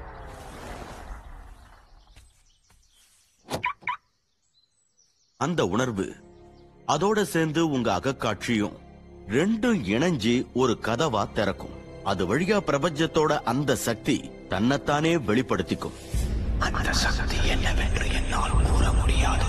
ஆனால் அது இருக்கிறது என்பதை மட்டும் நான் அறிவேன். எப்படின்னு கண்டுபிடிக்கிறது நம்மளோட வேலை இல்ல. எதுங்கிறதுல காட்டப்படுற நம்பிக்கை மற்றும் அர்ப்பணிப்பு மூலமா எப்படிங்கிறது வெளிப்படும். எப்படிங்கிறது பிரபஞ்சத்தோட அதிகார எல்லைக்குட்பட்டது. உங்களோட கனவை நீங்க சுருக்கமாவும் விரைவாவும் இணக்கமாவும் சென்றடையக்கூடிய வழிய பிரபஞ்சம் நல்லா தெரிஞ்சு வச்சிருக்கோம். நீங்க பிரபஞ்சத்துக்கிட்ட ஒரு விஷயத்தை ஒப்படைச்சிட்டா அது உங்ககிட்ட கொண்டு வந்து சேர்க்கப்படும் விதத்தை பார்த்து கண்டிப்பா ஆச்சரியமும் திகைப்பும் அடைவீங்க. இங்கதான் மாயாஜாலங்களும் அற்புதங்களும் நடக்குது. இதை நீங்க தினமும் செய்யணும்னு நினைக்கிறதுல எந்த தப்பும் இல்ல. ஆனா அது ஒரு சடங்கா சலிப்பூட்டும் வேலையா உங்களுக்கு ஆகிடக்கூடாது.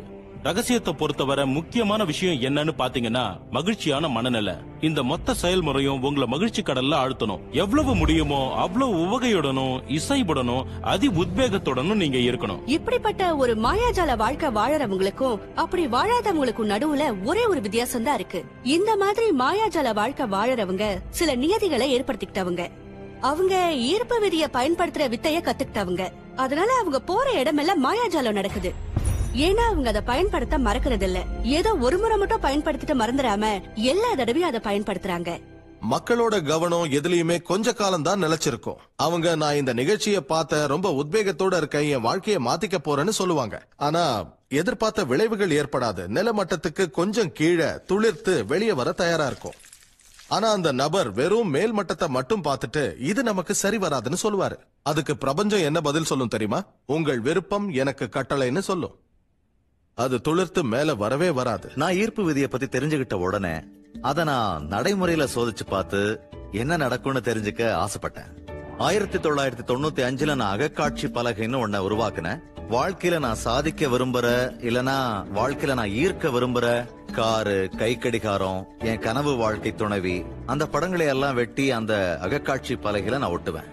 ஒவ்வொரு நாளும் அலுவலகத்துல உட்கார்ந்துகிட்டு அந்த பலகைய பார்த்து அகக்காட்சி படைப்பை உருவாக்குவேன். அதோட அதை ஏற்கனவே அடைஞ்சிட்ட மனநிலைக்கு உண்மையிலேயே நுழைவேன்.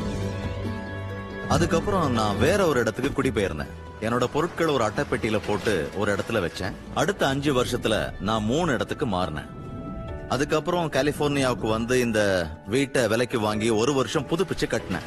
இப்போ அஞ்சு வருஷத்துக்கு முன்னாடி நான் அட்டைப்பெட்டியில அடைச்சு வச்ச எல்லா பொருட்களையும் இந்த புது வீட்டுக்கு கொண்டு வந்தேன். ஒரு நாள் காலையில என்னோட அஞ்சு வயசு மகன் கீனன் என்னோட அலுவலகத்துக்கு வந்தான். அஞ்சு வருஷமா திறக்கப்படாத சில பெட்டிகள் வாசலுக்கு பக்கத்துல இருந்தது. என் மகன் கீனன் அந்த பெட்டிகள் மேல ஏறி உட்கார்ந்து காலால எட்டி உதச்சிக்கிட்டு இருந்தான். தயவு செஞ்சு கொஞ்ச நேரம் சும்மா இருக்கிறியா? நான் இங்க வேலை பார்க்கணும்னு சொன்னேன். இந்த பெட்டிகள்ல என்ன இருக்குப்பா? என்னோட அகக்காட்சி பலகைகள் இருக்கு. அகக்காட்சி பலகைகள்னா என்ன? அதுலதான் நான் என்னோட குறிக்கோள்களை குறிச்சு வச்சுக்குவேன். வாழ்க்கையில நான் சாதிக்கணும்னு நினைக்கிற விஷயங்களை அதுல ஒட்டி வச்சுக்குவேன் அப்படின்னு சொன்னேன். ஆனா அவனோட வயசுக்கு நான் சொன்னது புரியல. சரி வா உனக்கு நான் அதை காட்டுறேன். அப்பதான் உனக்கு தெளிவா புரியும். அவனை பெட்டிக்கிட்ட கூட்டிட்டு போயிட்டு பெட்டியை திறந்தேன். அதுல இருந்த ஒரு அகக்காட்சி பலகையில நான் அஞ்சு வருஷத்துக்கு முன்னாடி அகக்காட்சி படைப்புல பார்த்த ஒரு வீட்டோட படம் இருந்தது. எனக்கு அதுல அதிர்ச்சியான விஷயம் என்னன்னா அந்த படத்துல இருக்கிற வீட்டுல தான் நாங்க இப்ப குடியிருக்கோம். அதே மாதிரி வீடு இல்ல அதே வீடு. எனக்கு தெரியாமலே நான் என் கனவு வீட்டை வாங்கி குடியேறி இருக்கேன். இதை நான் உணர்ந்ததும் என்னையும் அறியாம நான் அழ ஆரம்பிச்சிட்டேன். ஏன்பா அழுறீங்க அதுக்கு நான் கண்ணா கடைசியா ஈர்ப்பு விதி எப்படி வேலை செய்யுங்கிறத நான் புரிஞ்சுகிட்டேன். அகக்காட்சி படைப்போட முழு ஆற்றலையும் நான் தெரிஞ்சுக்கிட்டேன் நான் படிச்ச எல்லாத்தையும் நான் வாழ்க்கை நடத்தின முறையையும் என் நிறுவனத்தை உருவாக்குன விதத்தையும் நான் தெரிஞ்சுக்கிட்டேன் அது என் வீட்டு விஷயத்திலயும் வேலை செஞ்சிருக்கு. எனக்கு தெரியாமலேயே நான் என் கனவு வீட்டை வாங்கியிருக்கேன். அது வாழ்க்கையில் வரப்போகும் வசந்தங்களின் முன்னோட்டம். உங்களுக்கு என்ன வேணுங்கிறத முடிவு பண்ணுங்க. அதை அடைய முடியும்னு நம்புங்க. நீங்க அதுக்கு தகுதியானவர் தான். அதை உங்களால பெற முடியும்னு நம்புங்க. அதுக்கப்புறம் ஒவ்வொரு நாளும் கண்களை நல்லா மூடிக்கிட்டு அகக்காட்சியில அதை அடைஞ்சிட்டா மாதிரி கற்பனை பண்ணி பாருங்க. அது ஏற்கனவே சொந்தமாயிட்டா மாதிரி உணருங்க. அதுக்கப்புறம் அதுல இருந்து வெளியே வந்து நீங்க நன்றி உணர்தலோட இருக்கிற விஷயங்கள் மேல சந்தோஷமா உங்க கவனத்தை செலுத்துங்க. அதுக்கப்புறம் உங்க வேலையை பார்க்க ஆரம்பிக்கிறதுக்கு முன்னாடி அதை பிரபஞ்சத்தோட பொறுப்புல விட்டுருங்க. அது அதை மறுபடியும் கொண்டு வந்து உங்ககிட்ட சேர்க்கணும்னு நம்புங்க.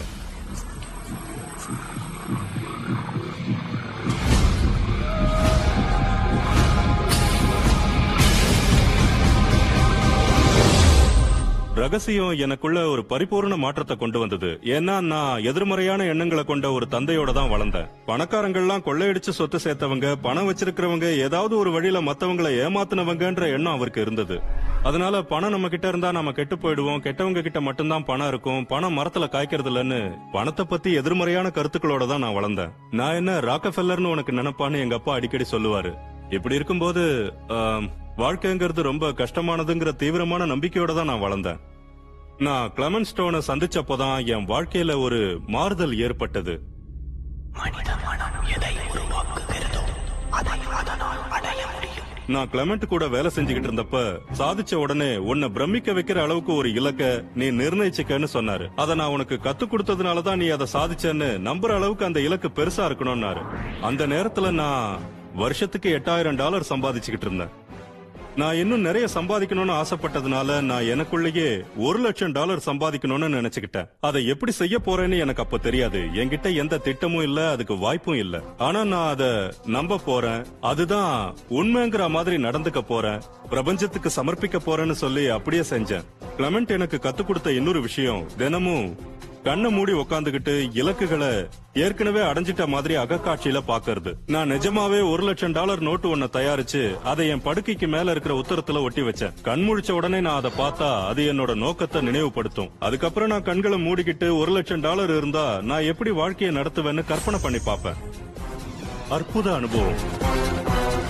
சுவாரஸ்யமான விஷயம் என்னன்னா முப்பது நாளைக்கு எந்த மாற்றமும் ஏற்படல. எனக்கு பிரமாதமான கருத்து எதுவும் உதயமாகல. யாரும் எனக்கு பணம் தரவும் முன் வரல. நாலு வாரம் கழிச்சு ஒரு நாள் நான் குளிச்சுக்கிட்டு இருந்தப்போ எனக்கு அந்த ஒரு லட்சம் டாலர் யோசனை அப்படியே என் மனசுக்குள்ள வந்தது. அப்ப என் புத்தகம் ஒண்ணு வெளியாகி இருந்தது. என் புத்தகத்தோட நாலு லட்சம் பிரதிகளை ஒரு பிரதி கால் டாலருங்கிற வீதம் வித்தா ஒரு லட்சம் டாலர் கிடைக்கும்னு நினைச்சேன். அந்த புத்தகம் ஏற்கனவே என்கிட்ட இருந்தது ஆனா அந்த யோசனை எனக்கு வரல. உங்களுக்கு உத்வேகமான ஒரு எண்ணம் ஏற்பட்டா அதை நம்பி உடனே செயல்ல இறங்கணுங்கிறது தான் ரகசியம்.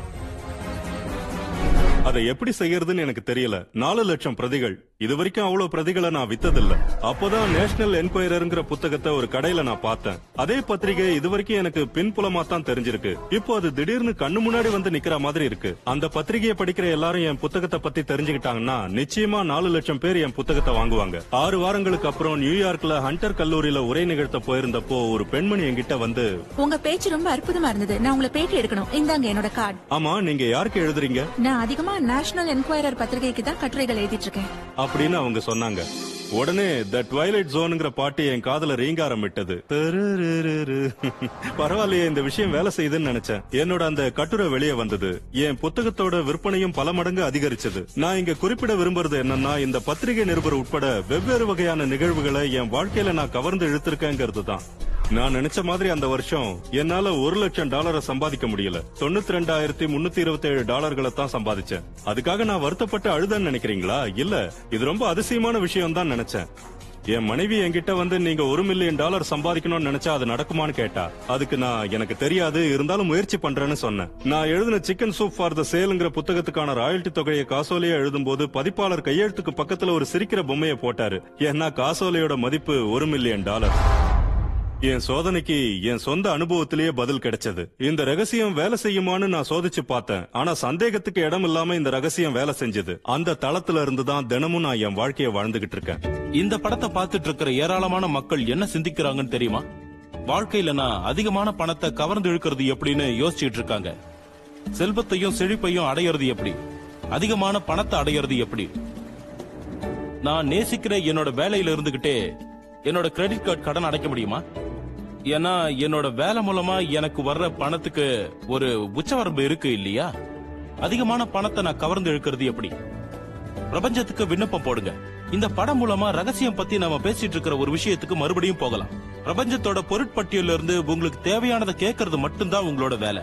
அந்த பட்டியல்ல தேவைப்படுறது பணம்னா உங்களுக்கு எவ்வளவு பணம் தேவைன்னு மட்டும் கேளுங்க. அடுத்த முப்பது நாளைக்குள்ள இருபத்தஞ்சாயிரம் டாலர் எனக்கு எதிர்பாராத வருமானம் கிடைக்கணும்னு நீங்க பிரபஞ்சத்துக்கிட்ட கேளுங்க. இல்ல உங்களுக்கு பிடிச்ச வேற எதையாவது கேளுங்க அது நீங்க நம்புற மாதிரி இருக்கணும். கடன்ல இருந்து வெளியே வர்றதுதான் பலருக்கு குறிக்கோளா இருக்கு. அந்த எண்ணம் உங்களை கடன்லயே அழுத்தி வச்சிரும். நீங்க நினைக்கிறது தானே நீங்க கவர்ந்து இழுப்பீங்க ஆனா கடன்ல இருந்து வெளியேறணும்னு தானே நான் நினைச்சேன்னு நீங்க சொல்லுவீங்க. கடன் பத்திய சிந்தனை இருக்கிறதுனால கடனை தான் நீங்க கவர்ந்து இழுப்பீங்க கடனை திருப்பி கொடுக்க ஒரு செயல் திட்டத்தை உருவாக்கிட்டு செல்வ செழிப்பு மேல உங்க கவனத்தை செலுத்துங்க.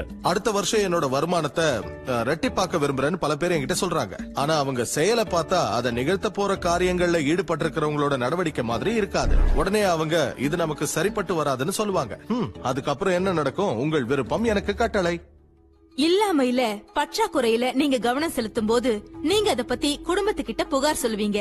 நண்பர்கள் கிட்ட விவாதிப்பீங்க. நம்ம கிட்ட போதுமான அளவு பணம் இல்லைன்னு குழந்தைங்க கிட்ட சொல்லுவீங்க. நமக்கு அந்த பொருளை வாங்க சக்தி இல்லைன்னுவீங்க. அப்படி சொன்னா உங்களால ஒரு நாளும் நிச்சயம் அந்த பொருளை வாங்க முடியாது. ஏன்னா இல்லாமங்கிற சூழ்நிலைய நீங்க மறுபடி மறுபடி கவர்ந்து இழுக்கிறீங்க. உங்களுக்கு செல்வ செழிப்பு வேணுமா? உங்களுக்கு அபரிமிதமான பணம் வேணுமா? அப்ப அபரிமிதத்துல கவனம் செலுத்துங்க. செல்வ செழிப்புல கவனம் செலுத்துங்க. இந்த ரகசியத்தை தெரிஞ்சுகிட்ட புதுசுல எனக்கு நான் செலுத்த வேண்டிய பில்லெல்லாம் அஞ்சல் மூலமா ஏராளமா கத்தகத்தையா வரும். உடனே நான் அதை எப்படி மாத்தலாம்னு நினைச்சேன். நீங்க கவனம் செலுத்துறதத்தான் உங்க பக்கம் ஈர்ப்பீங்கன்னு ஈர்ப்பு விதி சொல்லுது. அதனால நான் என் வங்கி கணக்கு விவர அறிக்கைய வாங்கினேன். அதுல இருந்த மொத்த தொகையை வெள்ளை வண்ணத்தால அழிச்சிட்டு கணக்குல எவ்வளவு இருக்கணும்னு நான் விரும்பணும் அந்த தொகையை எழுதினேன். அதுக்கப்புறம் அஞ்சல் மூலமா காசோலைகள் வர்ற மாதிரி அகக்காட்சி படைப்புல ஈடுபட்டா என்னன்னு யோசிச்சேன். அது மாதிரியே செஞ்சேன். ஒரு மாசத்துல நிலைமை மாறுச்சு. நம்பவே முடியாத அளவுக்கு அற்புதம் நடந்தது. அஞ்சல் மூலமா எனக்கு காசோலைகள் வந்துகிட்டே இருந்தது. பில்லும் வரும். ஆனா காசோலைகள் தான் அதிகமா வரும். பணம் வேணும்னா நாம கடுமையா உழைக்கணுங்கிற அறிவுரைகளுக்கு நடுவுல தான் நான் வளர்ந்தேன். அதனால நான் அந்த பணம் எனக்கு சுலபமா அடிக்கடி வருதுன்னு மாத்திக்கிட்டேன். முதல்ல அது பொய் மாதிரி தோணும். இல்லையா? உங்க மூளையோட ஒரு பகுதி இது நடக்காதுன்னு கூச்சல் போடும். உங்க மனசுக்கும் உங்களுக்கும் கொஞ்ச காலத்துக்கு டென்னிஸ் போட்டி மாதிரி ஒண்ணு நடக்கும். செல்வத்தை சேகரிக்கணும்னு வரும்போது அது வெறும் மனநிலை தான் உங்க சிந்தனைய பொறுத்துதான் அது அமையும். நான் கொடுக்கிற பயிற்சிகள்ல எண்பது சதவிகிதம் மக்களோட மனநிலை பத்தியும் அவங்க எப்படி சிந்திக்கிறாங்கங்கறத பத்தியுமே இருக்கும். உங்களால முடியும். என்னால அது முடியாதுன்னு நிறைய பேர் சொல்றாங்க. பணத்தோட மக்களுக்கு இருக்கிற அக உறவையும் அது கூட அவங்க நடத்துற உரையாடலையும் தங்களால மாத்த முடியும்னு அவங்க நம்பணும். ஏராளமா பணம் சம்பாதிக்கிற நிறைய பேரை எனக்கு நல்லா தெரியும். ஆனா அவங்க உறவு முறைகள் மோசமா இருக்கும். புரிஞ்சுக்க இது கொஞ்சம் கஷ்டம் தான் ஆனா இது உண்மையான செல்வம் ஆயிடாது. பணத்துக்கு பின்னால போய் நீங்க பணக்காரர் ஆயிடலாம். ஆனா அது நீங்க உண்மையான செல்வத்தை சம்பாதிக்கிறத உறுதி செய்யாது. பணம் செல்வத்தோட ஒரு பகுதி இல்லைன்னு நான் சொல்ல வரல. அது நிச்சயமா ஒரு பகுதி தான் ஆனா ஒரு சின்ன பகுதி. அப்புறம் ஆன்மீகத்துல ஈடுபட்டுகிட்டு இருக்க பல பேரை நான் சந்திக்கிறேன். அவங்க வறுமையிலயும் ஆரோக்கியம் இல்லாமலும் இருக்காங்க. அதுவும் உண்மையான செல்வம் இல்லை. வாழ்க்கைனா அது எல்லா விஷயத்திலயும் அபரிமிதமானதா இருக்கணும். மேற்கத்திய கலாச்சாரத்துல பல பேர் வெற்றிக்காக போராடிட்டு இருக்காங்க அவங்களுக்கு அற்புதமான வீடு வேணும் தொழில் சிறப்பா இருக்கணும் இன்னும் பல பொருள் வேணும்னு நினைக்கிறாங்க. இதெல்லாம் நாம உண்மையா விரும்புற மகிழ்ச்சிக்கு உத்தரவாதம் அளிக்க வேண்டிய கட்டாயம் இல்லைன்னு எங்களோட ஆய்வுகள் மூலம் தெரியுது. அப்ப சந்தோஷம்னா என்ன? இந்த புறப்பொருள் எல்லாம் நமக்கு மகிழ்ச்சியை தருதுன்னு அதையே நாம துரத்திக்கிட்டு இருக்கோம் ஆனா அது பின்னோக்கி போற மாதிரி. நீங்க முதல்ல மகிழ்ச்சி அக அமைதி அகநோக்குக்கு பின்னால போங்க. அதுக்கப்புறம் புறப்பொருள் எல்லாம் தானா உங்க முன்னாடி வரும்.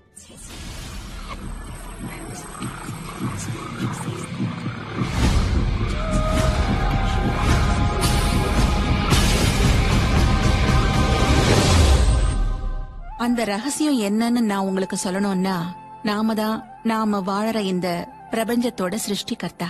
நாம உருவாக்க நினைக்கிற ஒவ்வொரு அபிலாஷையும் நாம வாழற வாழ்க்கையில நம்ம கிட்ட வந்து சேரும். அதுதான் ரகசியம். நம்ம அபிலாஷைகள் எண்ணங்கள் உணர்வுகள் எல்லாமே நிஜமாகுங்கிறதுனால அவை எல்லாமே முக்கியமானவை. நான் ஒரு நாள் ஒரு பிரபல தயாரிப்பாளர் கிட்ட வேலை செய்யற ஒரு கலை இயக்குனர் வீட்டுக்கு போயிருந்தேன். அவர் வீட்ல ஒவ்வொரு மூலையிலயும் அழகான ஓவியங்கள் இருந்தது. அது எல்லாத்துலயும் மெல்லிசா ஒரு துணிய போத்திக்கிட்டு அரை நிர்வாணத்தோட ஒரு பெண் இருந்தா. அவ நம்ம கிட்ட நான் உங்களை பாக்கலங்கிற மாதிரி முகத்தை திருப்பிக்கிட்டு இருந்தா. நான் அவர்கிட்ட உங்க காதல் வாழ்க்கையில பிரச்சனை இருக்கலாம்னு சொன்னேன். உங்களுக்கு ஞான திருஷ்டி இருக்கா? இல்ல. ஆனா இங்க பாருங்க இங்க இருக்கிற ஏழு இடத்துலயும் ஒரே பெண்ணோட புகைப்படத்தை வரைஞ்சிருக்கீங்கன்னு சொன்னேன். அந்த மாதிரி ஓவியம் எனக்கு ரொம்ப பிடிக்கும். அதெல்லாம் நான் தான் வரைஞ்சது. அது அதை விட மோசம். நீங்க உங்க படைப்பு திறன் முழுசையும் அதுல கொட்டிருக்கீங்கன்னு அவர்கிட்ட சொன்னேன். அவர் ரொம்ப கவர்ச்சிகரமான மனிதர். அவரை சுத்தி எப்பவுமே நடிகைகள் கூட்டம் இருக்கும். ஏன்னா அவர் செய்யற வேலை அப்படி. ஆனா அவருக்கு காதல் மட்டும் வரவே இல்ல. உங்களுக்கு என்ன வேணும் அப்படின்னு கேட்டேன். வாரத்துக்கு மூணு பொண்ணுங்களோட டேட்டிங் போகணும். அப்படின்னா மூணு பொண்ணுங்களோட நீங்க இருக்கிற மாதிரி வரைஞ்சு அத ஒவ்வொரு மூலையிலயும் மாட்டி வைங்க அப்படின்னு சொன்னேன்.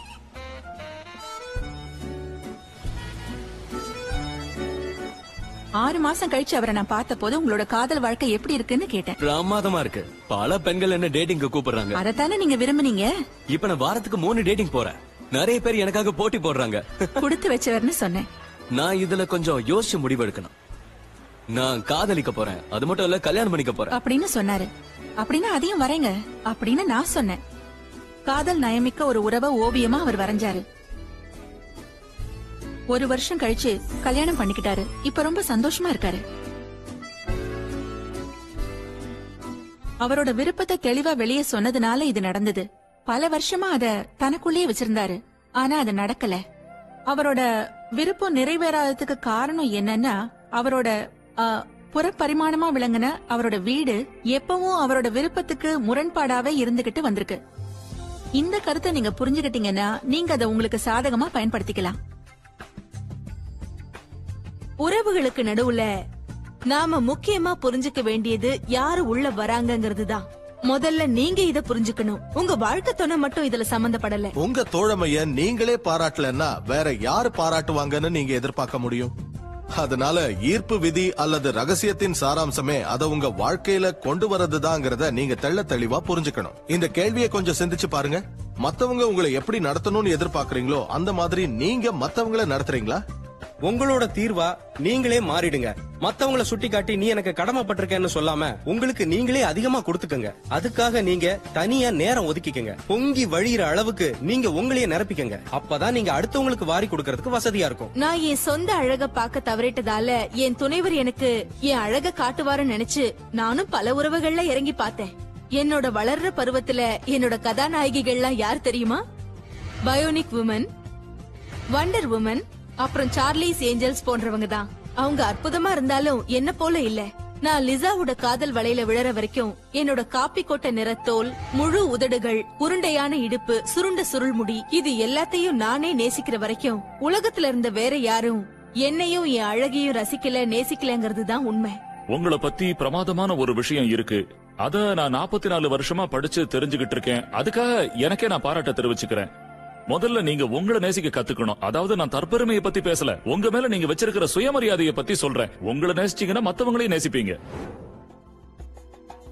உறவுகள்ல நாம பொதுவா அடுத்தவங்கள குறை சொல்றதுதான் வழக்கம். உதாரணமா என் கூட வேலை செய்யறவங்க சோம்பேறிங்க. என் கணவர் என்ன பைத்தியமாக்கிடுறாரு. என் குழந்தைகளோட தொல்லை தாங்க முடியல. இதெல்லாம் அடுத்தவங்க மேல செலுத்தப்படுற கவனம். உறவுகள் உண்மையிலேயே நீடிச்சு நிலைச்சு இருக்கணும்னா அவங்க கிட்ட இருக்கிற நல்ல குணங்கள் மேல நாம கவனம் செலுத்தணும். அவங்க குறைகள்ல கவனம் செலுத்தக்கூடாது. குறை சொல்லிக்கிட்டே இருந்தா அதுவே பெருசாகி நம்மள ஆட்டை படைக்கும்.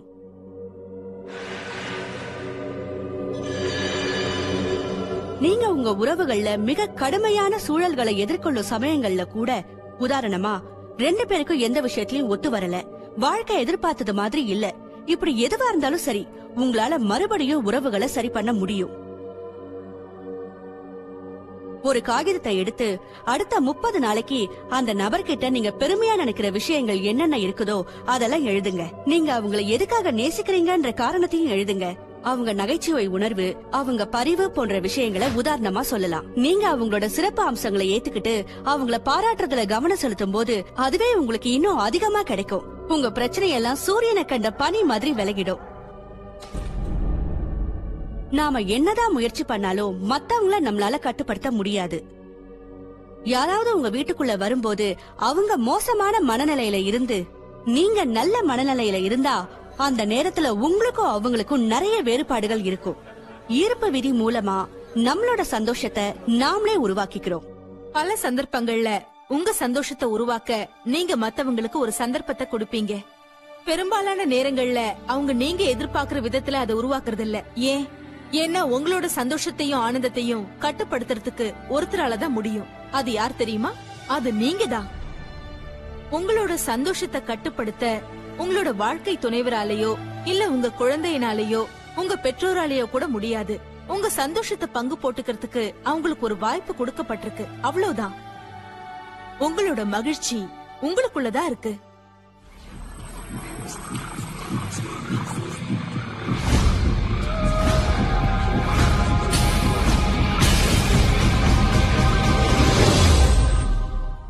நம்ம உடம்பு நம்ம எண்ணங்களால உருவானதுங்கிற உண்மையை நாம புரிஞ்சுக்க வேண்டியது அவசியம். நம்ம எண்ணங்களும் உணர்ச்சிகளும் நம்ம உடம்போட பௌதீக தன்மையையும் அதோட அமைப்பையும் இயக்கத்தையும் எவ்வளவு தூரம் உண்மையிலேயே தீர்மானிக்குதுங்கிறத மருத்துவ அறிவியல்ல நாம இப்ப புரிஞ்சுக்க துவங்கி இருக்கோம் பிணிநீக்க கலையில பிளசிபோ விளைவுன்னு ஒண்ணு இருக்கிறது எல்லாருக்கும் தெரியும். பிளசிபோன்றது நம்ம உடம்புல எந்த விதமான விளைவையோ தாக்கத்தையோ ஏற்படுத்தாதுன்னு கருதப்படுற சக்கரை மாத்திரைய போன்றது. மத்த மாத்திரைய போலவே இதுவும் பலன் தரும்னு நோயாளிங்க கிட்ட சொல்லப்படுது. சமயத்துல அந்த நோயை குணமாக்க குறிப்பிடப்பட்ட மாத்திரையை விட பிளசிபோ அதிக விளைவு உண்டாக்குது. குணமாக்குற கலையில மனித மனசுக்கு அதிக பங்கு இருக்குன்னு கண்டுபிடிக்கப்பட்டிருக்கு. சமயத்துல அது மருந்தை விட அதிகமா வேலை செய்யுது. ஒரு நோயாளி குறிப்பிட்ட வியாதியால அவதிப்படுறாரு. அவங்க மனசுல எது அந்த நோயை உண்டாக்கி இருக்குன்னு கண்டறிய மாத்து மருத்துவம் இருக்கு. மருந்து கொடுக்கறது வழக்கமானது. ஆனா அதே நோயாளி ஒருவேளை சாகர நிலை அடைஞ்சாருன்னா இந்த மாதிரி ஆராய்ச்சி பண்றதெல்லாம் விட்டுட்டு அவருக்கு சாதாரண மருந்து கொடுக்கறதா நல்லது. அதனால மருந்தை ஒதுக்காதீங்க. எல்லா குணமாக்கும் முறைக்கும் இங்க இடம் இருக்கு. இந்த பிரபஞ்சம் ஆரோக்கியம் செழிப்பு அபரிமிதத்தோட ஒப்பற்ற வடிவம்.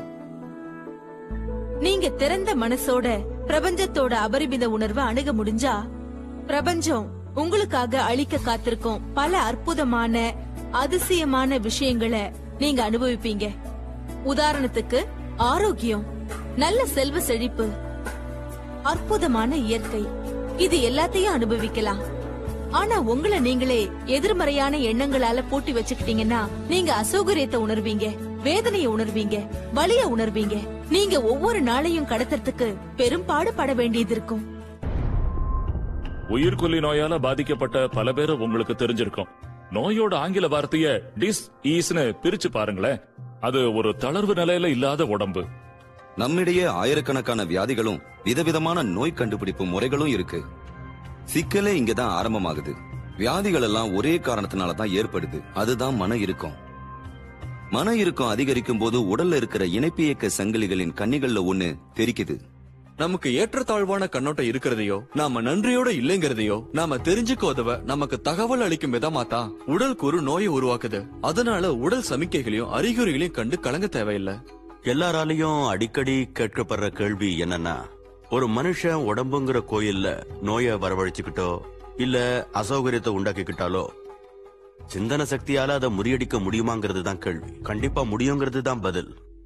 நவம்பர் இருபத்தி மூணாம் தேதி எனக்கு மார்பக புற்றுநோய் இருக்குன்னு மருத்துவர்கள் கண்டுபிடிச்சாங்க. நான் என் பலமான நம்பிக்கையோட உறுதுணையால அந்த நோய் ஏற்கனவே குணமாகிட்டதா மனசார நம்பினேன். ஒவ்வொரு நாளும் நான் என்ன குணமாக்குனதுக்கு நன்றின்னு சொல்லுவேன். தொடர்ந்து நிறுத்தாம நான் சொன்னது என்ன குணமாக்குனதுக்கு நன்றி. நான் குணமாக்கப்பட்டதா மனசார நம்பினேன். ஒவ்வொரு நாளும் என் உடம்புல புத்துநோய் இல்லங்கிற மாதிரிதான் என்ன நான் பார்த்தேன். நான் என்ன குணப்படுத்திக்க கையாண்ட வழிமுறைகள்ல ஒண்ணுதான். வேடிக்கையான நகைச்சுவை திரைப்படங்களை பாக்குறது. அத பாத்துக்கிட்டே நிறுத்தாம சிரிச்சுக்கிட்டே இருந்தேன். நம்ம உடம்புல மன இறுக்கத்தை உண்டாக்காம பாத்துக்கிறது அவசியம். ஏன்னா ஒரு நோயை குணப்படுத்திக்கிட்டு இருக்கும் போது நீங்க செய்யக்கூடிய மோசமான விஷயங்கள்ல ஒண்ணு மன இறுக்கத்தை உண்டாக்கிக்கிறது தான் எனக்கு நோய் கண்டுபிடிக்கப்பட்ட நவம்பர் இருபத்தி மூணாம் தேதியில இருந்து நான் குணமாக்கப்பட்ட நாள் வரைக்கும் மொத்தம் மூணு மாசம் ஆச்சுங்கிறது தான் உண்மை. கதிர்வீச்சும் வேதி சிகிச்சையும் இல்லாமலேயே இந்த அற்புதம் நடந்திருக்கு. நாம எல்லாரும் ஒரு அடிப்படை திட்டத்தோட தான் பிறந்திருக்கோம். அதுதான் சுய பிணி நீக்கம். உங்களுக்கு ஒரு காயம் ஏற்பட்டா அது தானாவே சரியாயிடுது. உங்களுக்கு ஒரு நுண்ணுயிரி தாக்குதல் ஏற்படும் போது உடலோட நோய் தடுப்பு அமைப்பு அந்த நுண்ணுயிரி அழிச்சு நோயை குணமாக்குது. நோய் தடுப்பு அமைப்போட நோக்கமே நோயை குணமாக்குறது தான். நோய்களால ஆரோக்கியமான உணர்வு பூர்வமான நிலையில இருக்கிற ஒரு உடம்புல குடியிருக்க முடியாது. உங்க உடம்பு ஒவ்வொரு நொடியும் லட்சக்கணக்கான உயிரணுக்களை வெளியேற்றிக்கிட்டு இருக்கு. அதே சமயம் லட்சக்கணக்கான உயிரணுக்களை உற்பத்தியும் செய்யுது.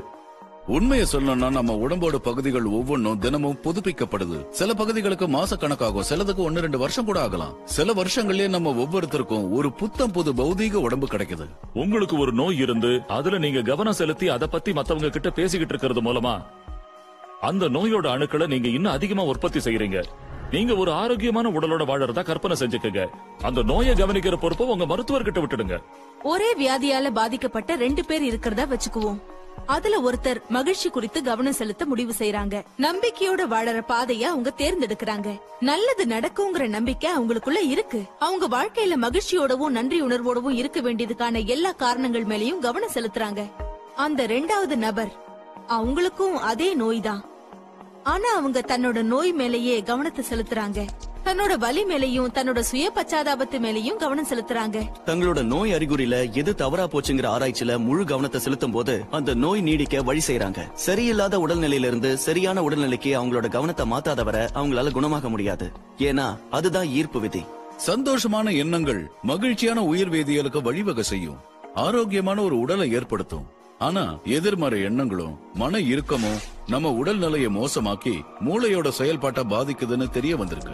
ஏன்னா நம்ம எண்ணங்கள் தான் நம்மளோட உடம்ப மறு தொகுப்பு செஞ்சுகிட்டு இருக்கு. மறு சீரமைப்பு செய்யுது. மறு உருவாக்கம் செஞ்சுகிட்டு இருக்கு. மன இறுக்கத்தை முதல்ல உங்க உடம்புல இருந்து வெளியேத்துங்க. அதுக்கப்புறம் உங்க உடம்பு எதுக்காக வடிவமைக்கப்பட்டிருக்கோ அதை செய்யும். அது தன்னைத்தானே சுயமா குணப்படுத்திக்கும். சிறுநீரகங்கள் மறுபடியும் வேலை செய்யறதையும் புற்றுநோய் உடம்புல இருந்து கரையறதையும் அப்புறம் இழந்த பார்வை மறுபடியும் கிடைக்கிறதையும் நான் பார்த்திருக்கேன். குணப்படுத்த முடியாதுங்கிறதுக்கு உள்ள இருந்து குணப்படுத்தலான்னு ஒரு அர்த்தம் இருக்கு. உங்க வாழ்க்கைய உங்களால மாத்திக்க முடியும். உங்களை நீங்களே குணப்படுத்திக்க முடியும். மார்ச் மாசம் பத்தாம் தேதி ஆயிரத்தி தொள்ளாயிரத்தி எண்பத்தி ஒண்ணு என்னோட வாழ்க்கையே மாத்தின நாள் அதுதான். அந்த நாளை என்னால மறக்கவே முடியாது. நான் ஓட்டிக்கிட்டு இருந்த விமானம் திடீர்னு நொறுங்கி விழுந்துருச்சு.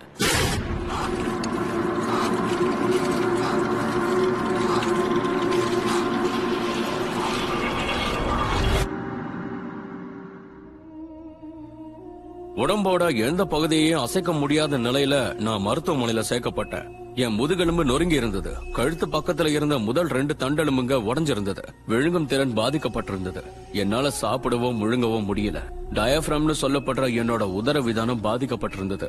என்னால செய்ய முடிஞ்சதெல்லாம் கண்களை இமைக்கிறது மட்டும்தான். நான் வாழ்நாள் முழுவதும் படுக்கையிலேயே இருக்க வேண்டியதுதானோ என்னால கண்களை மட்டும்தான் இமைக்க முடியும்னு மருத்துவர்கள் சொல்லிட்டாங்க. அது என்ன பத்தி அவங்க கொண்டிருந்த பார்வை. அவங்க என்ன பத்தி என்ன நினைச்சுக்கிட்டு இருந்தாங்கிறத பத்தி நான் கவலைப்படல. என்ன பத்தி நான் என்ன நினைச்சிட்டு இருக்கேங்கிறது தான் முக்கியம். நான் மறுபடியும் இயல்பு நிலைக்கு திரும்பி மருத்துவமனையில இருந்து நடந்து வெளியே போறத என் மனசுல ஒளி ஒளி காட்சியா வடிவமைச்சுக்கிட்டு இருந்தேன். மருத்துவமனையில இருந்தப்ப என்கிட்ட இருந்த ஒரே விஷயம் என்னோட மனசுதான். மனசு உங்க கையில இருந்தா நீங்க எதை வேணாலும் சரி பண்ணலாம். என்ன செயற்கை சுவாச கருவியோட இணைச்சிருந்தாங்க. என் உதர விதானம் பாதிக்கப்பட்டிருந்ததால என்னால தன்னிச்சையா சுவாசிக்க முடியாதுன்னு மருத்துவர்கள் சொல்லிட்டாங்க. ஆழமா மூச்சு விடுன்னு ஒரு குரல் மட்டும் கேட்டுக்கிட்டே இருந்தது.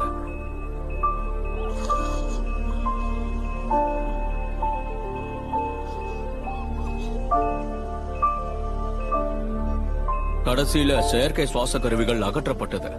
அது எப்படி நடந்ததுன்னு அவங்களுக்கே புரியல. என் குறிக்கோள்ல இருந்தும் என் முன்னோக்கு பார்வையில இருந்தும் என்ன திசை திருப்புற எதையும் என் மனசுக்குள்ள அனுமதிக்கிற நிலையில நான் இல்ல.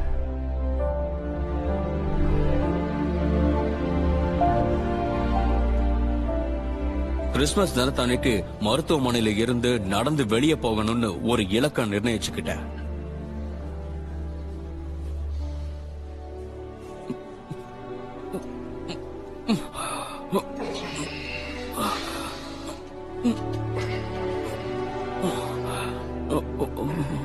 கடினமான பயிற்சிக்கு அப்புறம் என் ரெண்டு காலாலையும் நடந்து மருத்துவமனையில இருந்து வெளியேறினேன். அது சாத்தியமே இல்லைன்னு அவங்க சொன்னாங்க. அந்த நாளை என்னால மறக்கவே முடியாது. வாழ்க்கையில ஏதாவது ஒரு விதத்துல பாதிக்கப்பட்டிருக்கிறவங்களுக்கு என் வாழ்க்கையில இருந்து ஒரு செய்தியை சொல்ல விரும்பினா அவங்களால என்னெல்லாம் சாதிக்க முடியும்? என் வாழ்க்கையில இருந்து அதை சொல்லணும்னா அந்த மக்களால வாழ்க்கையில என்ன சாதிக்க முடியுங்கிறத நான் ஒரு சில வார்த்தைகள்ல சொல்லிடுவேன். மனிதன் தான் எப்படி சிந்திக்கிறானோ அப்படியே ஆகிறான்.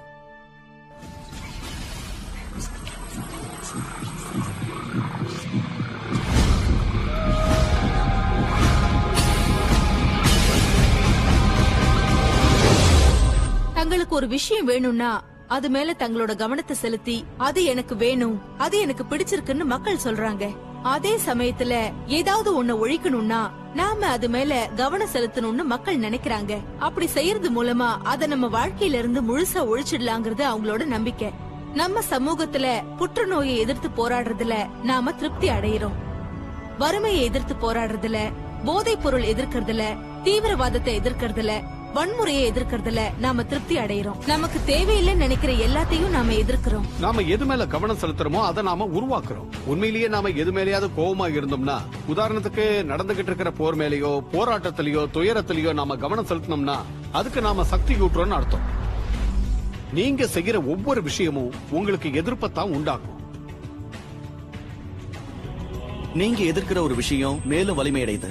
அதுக்கு காரணம் நீங்க ஒண்ணு எதிர்க்கும் போது நான் இத விரும்பல ஏன்னா அது எனக்கு இப்படிப்பட்ட உணர்வை ஏற்படுத்துது. அதாவது நான் இப்ப அனுபவிச்சிட்டு இருக்கிற உணர்வை ஏற்படுத்துதுன்னு சொல்றீங்க. வலுவான இந்த உணர்ச்சிகளை நீங்க வெளியிடுறதுனால அது உங்களை நோக்கியே திரும்பி வருது. போர் எதிர்ப்பு இயக்கங்கள் அதிகமான போரையே உருவாக்குது. போத மருந்து எதிர்ப்பு இயக்கம் அதிகமான போத மருந்தையே உருவாக்குது. ஏன்னா நம்ம தேவையில்லாதது மேலேயே கவனத்தை செலுத்துறோம். நாம வாழற இந்த வாழ்க்கையில நம்பிக்கை அன்பு அபரிமிதத்துல வாழறது. கல்வி இல்லைன்னா அமைதி இதுல கவனம் செலுத்தாம இந்த மாதிரி பிரச்சனைகளுக்கு ஆற்றலை செலவழிக்கிறது சரின்னு உங்களுக்கு எப்படி தோணுது? அன்னை தெரசா ஒரு தடவை போர் எதிர்ப்பு ஊர்வலம் எதுலயும் நான் கலந்துக்க மாட்டேன். அமைதி பேரணி இருந்தா கூப்பிடுங்கன்னு சொன்னாங்க. ரகசியத்தை அவங்க நல்லா புரிஞ்சு வச்சிருந்தாங்க. உலகத்துக்கு எவ்வளவு பெரிய சொத்தை கொடுத்திருக்காங்க பாத்தீங்களா? நீங்க போரை எதிர்க்கிறவரா இருந்தா உடனே அமைதி விரும்பியா மாறுங்க. நீங்க பட்னியை எதிர்க்கிறவரா இருந்தா இப்பவே இன்னைக்கே அபரிமிதத்தோட ஆதரவாளரா மாறுங்க. உங்களுக்கு ஒரு குறிப்பிட்ட அரசியல்வாதியை பிடிக்கலன்னா அவரை எதிர்க்கிறவங்களுக்கு நீங்க ஆதரவாளரா மாறுங்க. பெரும்பாலான சமயங்கள்ல மக்கள் யாரை எதிர்க்கிறாங்களோ அவங்க வெற்றி அடைஞ்சிடுறாங்க. ஏன்னா இவங்களோட முழு கவனமும் சக்தியும் அவருக்கு கிடைக்குது. உங்களுக்கு தேவைப்படாததை விட்டுட்டு தேவைப்படுற விஷயத்துல மட்டும் உங்க கவனத்தை செலுத்துங்க. உங்களுக்கு வேண்டாங்கறத தெரிஞ்சுக்கிறதுல பிரச்சனை இல்ல. ஏன்னா இதுதான் எனக்கு வேணுங்கிறத கண்டுபிடிக்க அது உதவுது. ஆனா உண்மை என்னன்னா உங்களுக்கு வேண்டாங்கறத பத்தி நீங்க அதிகமா பேச பேச இல்லன்னா அது எவ்வளவு மோசம்னு நீங்க சொல்ல சொல்ல எப்பவும் அதையே படிச்சுக்கிட்டு இருந்தீங்கன்னா கூட மேல மேல அதையே உருவாக்குறீங்க. பல தடவை மக்கள் என்கிட்ட வந்து நாட்டு நடப்பு எங்களுக்கு தெரியணுமேன்னு கேக்குறாங்க. அதை நீங்க தெரிஞ்சுக்க வேண்டியது அவசியம் தான் அதுக்காக தகவல் வெள்ளத்துல மூழ்க வேண்டிய அவசியம் இல்ல. வெளி உலக அபிப்பிராயங்களை விட உங்களுக்குள்ள இருக்கிற குரலும் முன்னோக்கும் தெளிவா சத்தமா ஒழிக்கும் போது நீங்க உங்களோட வாழ்க்கைய ஜெயிச்சிட்டீங்கன்னு அர்த்தம்.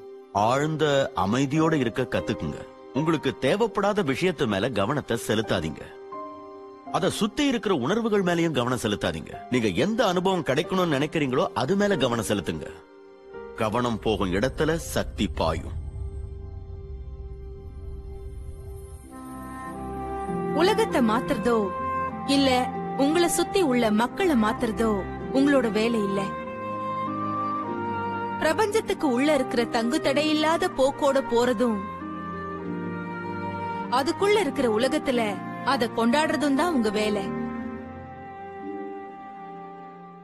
இந்த சமயத்துல உங்க மனசுல இல்லனாலும் யாரோட மனசுலயோ இருக்கிற என்கிட்ட அடிக்கடி கேட்கப்படுற கேள்விகள்ல ஒண்ணு. ரகசியத்தை இந்த உலகத்துல இருக்கிற எல்லாருமே பயன்படுத்தி இந்த பிரபஞ்சத்தை ஒரு பொருள் பட்டியலா பாவிச்சா எல்லா பொருளும் சீக்கிரம் தீந்துராதா? எல்லாரும் வங்கியை நோக்கி ஓடி அந்த வங்கியை திவாலாக்கிட மாட்டாங்களா?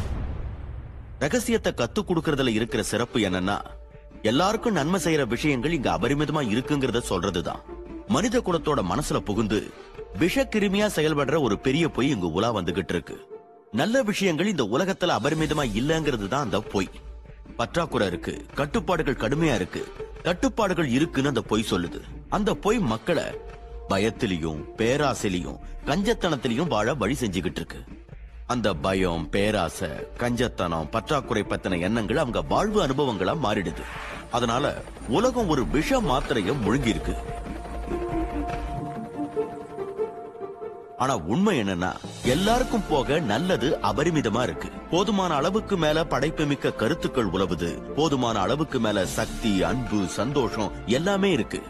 தன்னோட எல்லையில்லா சக்திய நல்லா தெரிஞ்சு வச்சுக்கிட்டு இருக்க ஒரு மனசுக்குள்ள இருந்துதான் இது எல்லாமே பிறக்குதுன்னு நான் உறுதியா சொல்லுவேன். வாழ்க்கைங்கிறது அபரிமிதமானதா இருக்கணும்னு இந்த பூமியில கால் பதிச்சுட்டு போன எல்லா மகான்களும் சொல்லிட்டு போயிருக்காங்க. நாம வளங்கள் குறைஞ்சிருச்சுன்னு நினைக்க துவங்கும் போதே அதே காரியத்தை சாதிக்கக்கூடிய புதிய வளங்களை கண்டுபிடிக்கிறோம். நாம நம்ம முன்னோக்கு பார்வையை விரிவாக்காததும் நம்மள சுத்தி இருக்கிறத நம்ம பார்க்காததுனாலையும் தான் நம்ம கிட்ட பற்றாக்குறை இருக்குன்னு சொல்றோம். மக்கள் தங்களோட இதயம் சுட்டி காட்டுற வழியில வாழத் தொடங்கி பிடிச்சதுக்கு பின்னால போகும்போது எல்லாரும் ஒரே விஷயத்துக்கு பின்னால போறதில்ல. இதுதான் இதுல இருக்கிற ஒரு சிறப்பு. நம்ம எல்லாருக்கும் BMW கார் தேவைப்படுறதில்ல. நம்ம எல்லாருக்குமே ஒரே நபர் தேவைப்படுறதில்ல. எல்லாருக்கும் ஒரே விதமான அனுபவங்கள் தேவைப்படுறதில்ல. ஒரே விதமான உடைகள் தேவைப்படுறதில்ல. இப்படி சொல்லிக்கிட்டே போகலாம். எல்லாருக்கும் போதுமான அளவு இருக்கு. அத நீங்க நம்புனா அத உங்களால பார்க்க முடிஞ்சா அத நம்பி நீங்க செயல்பட்டா அது உங்களுக்காக தோன்றும். அதுதான் உண்மை. உங்களுக்கு கொடுக்கப்படணுங்கிறதுக்காகத்தான் நீங்க அடையணுங்கிறதுக்காகத்தான் எல்லா அன்பும் எல்லா மகிழ்ச்சியும் எல்லா அபரிமிதமும் எல்லா செழிப்பும் எல்லா பேரானந்தமும் காத்துக்கிட்டு இருக்கு. அத உங்க முயற்சியால நீங்க தான் அடையணும். அதுக்கான பசியை நீங்க வளர்த்துக்கணும். அத அடையணுங்கிற எண்ணம் உங்களுக்குள்ள வரணும். அந்த எண்ணம் உங்களுக்குள்ள மேலோங்கி நின்னுச்சுன்னா இந்த பிரபஞ்சம் உங்களுக்கு விருப்பமான எல்லா பொருளையும் உங்களுக்கு நிச்சயமா அளிக்குங்கிறதுல சந்தேகமே இல்ல. உங்களுக்கு சுத்தி இருக்கிற அழகான அற்புதமான விஷயங்கள் எல்லாத்தையும் ஆராதனை செய்யுங்க. ஆசிர்வதிங்க. ஆனா அதே சமயம் உங்க எதிர்பார்ப்புக்கு ஏத்த மாதிரி இல்லாதத பத்தி குறை சொல்றதுலயும் குத்த சொல்றதுலயும் உங்களோட சக்தியை நீங்க விரயம் செய்யாதீங்க. தேவைப்படுற எல்லாத்தையும் நீங்க அரவணைச்சுக்கங்க. அப்பதான் அது உங்களுக்கு இன்னும் அதிகமா கிடைக்கும். மத்தவங்களுக்கு ஆற்றல் கொடுக்கறதும் அவங்களோட பகிர்ந்துக்கிறதுமான ரகசியத்தை பெரும்பாலான கடந்த கால தலைவர்கள் தவற விட்டுட்டாங்க. நாம உயிர் துடிப்போட உலா வர இதுதான் சரியான சமயம். அறிவை பெருக்கிற சக்தி நம்ம விரல் நுனியில இருக்கிறது மனித குல வரலாற்றிலேயே இதுதான் முதல் முறை.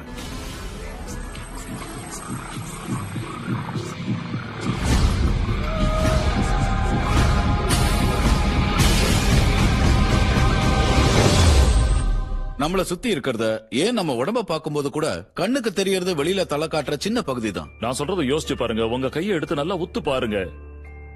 அது பார்க்கறதுக்கு உறுதியா இருக்கும். ஆனா உண்மையிலேயே அது அப்படி இல்ல. சக்தி மிக்க நுண்ணோக்கியின் கீழ் அதை வச்சு பாத்தீங்கன்னா ஆற்றலால அதிர்ந்துகிட்டு இருக்கிற ஒரு தொகுதியா தான் அது தெரியும். உங்க கைகளா இருக்கட்டும் கடலா இருக்கட்டும் விண்மீனா இருக்கட்டும் எல்லாமே அச்சு அசலா ஒரே விஷயத்தால ஆனதுதான். உண்மை என்னன்னா எல்லாமே ஆற்றல் தான் உங்களுக்கு இன்னும் கொஞ்சம் நல்லா புரியற மாதிரி விளக்கமாவே சொல்றேன். முதல்ல பிரபஞ்சம் அப்புறம் நம்ம பால்வெளி மண்டலம் நம்ம கிரகம் அதுக்கப்புறம் மனுஷன். அதுக்கப்புறம் அவனுக்குள்ள இருக்கிற உடல் உறுப்புகள். உடல்ல இருக்கிற உயிர் அணுக்கள். அதுக்கப்புறம் அணு மூலக்கூறுகள். அப்புறம் அணுக்கள். அதுக்கப்புறம் கடைசியா ஆற்றல். இந்த மாதிரி சிந்தனையை தூண்டுறதுக்கு ஏகப்பட்ட தலங்கள் இருக்கு. ஆனா இந்த பிரபஞ்சத்துல எல்லாமே ஆற்றல் தான். நீங்க எந்த நகரத்துல வசிக்கிறீங்கிறது முக்கியம் இல்ல. உங்க எல்லாரோட உடம்புல இருக்கிற சக்தியையும் ஒண்ணு சேர்த்தா மொத்த நகரத்துக்கும் ஒரு வாரத்துக்கு ஒளி கொடுக்க முடியும். பெரும்பாலான மக்கள் இந்த பூத உடலை கொண்டு தங்களை வரையறுத்துக்கிறாங்க. ஆனா நீங்க ஒரு பூத உடல் மட்டும் இல்ல நுண்ணோக்கி மூலமா பார்த்தா கூட நீங்க ஒரு ஆற்றல் தளமா தான் தெரிவிங்க. ஆற்றலை பத்தி நாம தெரிஞ்சு வச்சிருக்கிறது இதுதான். ஒரு குவாண்டம் இயற்பியலாளர் கிட்ட போய் உலகத்தை படைச்சது எதுன்னு கேட்டா அவங்க உடனே ஆற்றல்னு சொல்லுவாங்க. ஆற்றலை விவரிக்க சொன்னா ஆற்றலை ஆக்கவோ அழிக்கவோ முடியாது. அது எப்பவும் இருந்துகிட்டு இருக்கு இனிமேலும் இருக்கும். இதுவரைக்கும் இருந்துகிட்டு இருந்ததெல்லாம் எப்பவுமே இருந்திருக்கு. அதெல்லாம் வடிவத்துக்குள்ள நுழையுதுன்னு சொல்லுவாங்க. நீங்க ஒரு இறை இயலாளர் கிட்ட போய் பிரபஞ்சத்தை படைச்சது யாருன்னு கேட்டீங்கன்னா உடனே அவங்க இறைவன்னு பதில் சொல்லுவாங்க. இறைவனை பத்தி விளக்கத்தை கேட்டா அவர் இருந்தாரு இருக்காரு அவரை ஆக்கவோ அழிக்கவோ முடியாது. அவர் அப்படியே இருப்பாரு வடிவத்துக்குள்ள நுழைவாரு வடிவத்திலிருந்து வெளியேறுவார்னு சொல்லுவாங்க. இது ரெண்டுமே ஒரே விளக்கம் தான் ஆனா வார்த்தை பிரயோகத்துல தான் வித்தியாசம் இருக்கு. உங்களை எலும்பு தோல் போர்த்திய பூத உடல் நினைச்சுக்கிட்டு இருக்கீங்களா? மறுபடியும் சிந்திச்சு பாருங்க. நீங்க ஒரு ஆன்மா. மாபெரும் சக்தி வெளியில இயங்கிக்கிட்டு இருக்கிற ஒரு ஆற்றல் தளம். நம்ம ஒருத்தரோட ஒருத்தர் இணைக்கப்பட்டிருக்கோம். அதை நம்மளால பார்க்க முடியாது. இது புற வழின்னோ இது அக வழின்னோ தனித்தனியா எதுவும் இல்ல. எல்லாமே இணைக்கப்பட்டிருக்கு. இங்க பிரிக்க முடியாத ஆற்றல் தளம் தான் இருக்கு. பெரும்பாலான சமயங்கள்ல இந்த பூத உடலாலும் பௌதீக ஈர்ப்பாலும் நம்ம கவனம் செதறிடுது. உங்க ஆன்மாவை தற்காலிகமா சிறை வைக்கிற ஒரு சாதனம் தான் உங்க உடம்பு. ஒரு அறையை நிரப்பக்கூடிய அளவுக்கு உங்க ஆன்மா ரொம்ப பெருசு. நீங்க ஆதி அந்தம் இல்லாதவர். நீங்க தான் சக்தியின் பிறப்பிடம். மனுஷ ரூபத்துல வடிவமைக்கப்பட்டுள்ள கடவுள் நீங்க தான் நீங்க ஒரு கச்சிதமான வடிவமைப்பு. ஆன்மீக ரீதியா சொல்லணும்னா நாம கடவுளை போல உருவாக்கப்பட்டுள்ள அவரோட பிம்பம். பிரபஞ்சம் தன்னோட உணர்வு நிலைய வெளிப்படுத்திக்கிற மற்றொரு வழிதான் நாமன்னு சொல்லலாம். மலர்ந்துகிட்டு இருக்கிற சாத்தியக்கூறுகளோட முடிவில்லாத தளம் நாமன்னு கூட சொல்லலாம். இது எல்லாமே உண்மைதான். நீங்க படைப்பு மூலத்தோட வடிவா பிம்பமா உருவாக்கப்பட்டவர்னு ஒவ்வொரு பாரம்பரியமும் உங்ககிட்ட சொல்லிருக்கு உங்களுக்கு தெய்வ வல்லமை இருக்கு இந்த உலகத்தை ஆட்டி படைக்கிற சக்தி இருக்குன்னு அதுக்கு அர்த்தம். அதுதான் நிச்சயமான உண்மை. ஆமா உண்மைதான். நீங்க உங்க வாழ்க்கையில இந்த கட்டம் வரைக்கும் உங்களுக்கு தகுதியான அற்புதமான விஷயங்களை படைச்சிருக்கலாம் இல்ல படைக்காமலும் இருக்கலாம். உங்க வாழ்க்கையோட தற்போதைய நிலை நீங்க உண்மையிலேயே விரும்பினதா இருக்குதா? உங்க தகுதிக்கு ஏற்றதா இருக்குதாங்கிற கேள்விய நல்லா யோசிச்சு பாருங்க.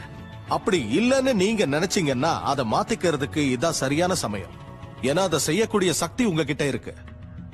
எல்லா சக்தியும் உள்ளிருந்து வருபவைதான் அதனால் அவை நம் கட்டுப்பாட்டில் தான் உள்ளன. பெரும்பாலான மக்கள் தங்களை வாழ்க்கையோட பலியாடுகளா உணர்றாங்க. அதுக்கு அவங்க கடந்த கால சம்பவங்கள் மேலேயோ மோசமா நடத்தின பெத்தவங்க மேலேயோ இல்ல சீர்கெட்ட குடும்பத்துல வளர்ந்த சூழல் மேலேயோ பழி போடுறாங்க. இங்க நான் ஒரு உண்மையை சொல்லி ஆகணும். எண்பத்தஞ்சு சதவிகித குடும்பங்கள் ஏதோ ஒரு வகையில சீர்கெட்டிருக்குன்னு உளவியலாளர்கள் சொல்றாங்க. அதனால உங்க நிலைமை மட்டும்தான் அப்படின்னு நினைக்க முடியாது. என்ன பெத்தவங்க குடிகாரங்க எங்க அப்பா என்ன சரியா நடத்துறது இல்ல என் உடம்பு சரியில்லாம இருந்ததுன்னு நீங்க சொல்ல முடியாது. பதிமூணுல இருந்து பதினெட்டு வயசு வரைக்கும் எனக்கு சட்டவிரோத கும்பலோட தொடர்பு இருந்தது. எனக்கு ஒரு பயங்கரமான விபத்து ஏற்பட்டது. ஒரு கட்டத்துல நான் டல்லஸ்ல வீடு இல்லாம தெருவுல தவிச்சுக்கிட்டு இருந்தேன்.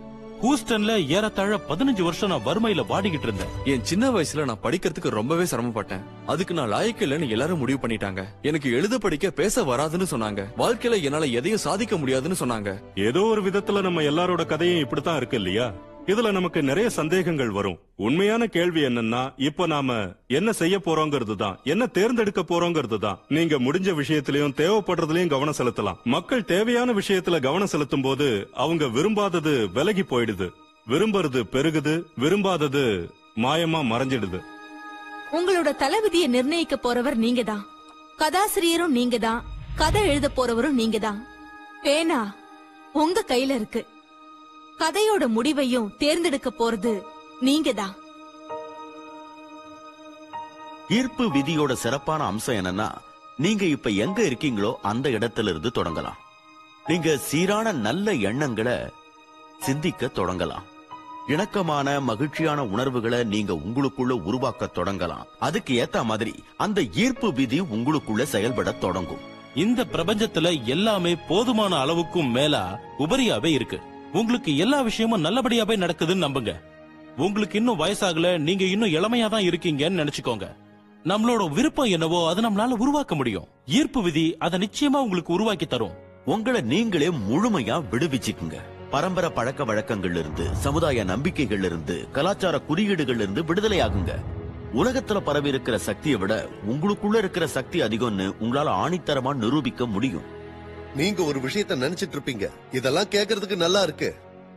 ஆனா இதெல்லாம் என்னால செய்ய முடியுமா? இல்லனா நான் இத செய்யறதுக்கு இவ சம்மதிக்க மாட்டேங்கிறா? இல்லனா அவன் என்ன இத செய்ய விட மாட்டான் இல்லனா இத செய்யறதுக்கு என்கிட்ட போதுமான பணம் இல்ல? இல்லனா இத செய்யற அளவுக்கு நான் பலசாலி இல்ல? அந்த அளவுக்கு என்கிட்ட பணமும் இல்ல? என்னால முடியாது முடியாதுன்னு நீங்க சிந்திச்சுக்கிட்டு இருக்கலாம். முடியாதுன்னு நீங்க சொல்ற ஒவ்வொரு வார்த்தையும் ஒரு படைப்பு தான்.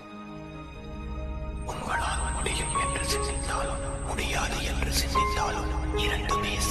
இதுக்கு ஏதாவது எல்லை இருக்கா? நிச்சயமா இல்லவே இல்ல. நாம எல்லாரும் எல்லையில்லாத சக்தி உடையவங்க நமக்கு உச்சவரம்பே கிடையாது. இந்த கிரகத்துல வாழ்ந்துகிட்டு இருக்கிற ஒவ்வொரு மனுஷனுக்குள்ளேயும் உறைஞ்சுகிட்டு இருக்கிற திறன்கள் திறமைகள் இயற்கையா கிடைச்ச வரப்பிரசாதங்கள் மற்றும் சக்திக்கு எல்லையே கிடையாது.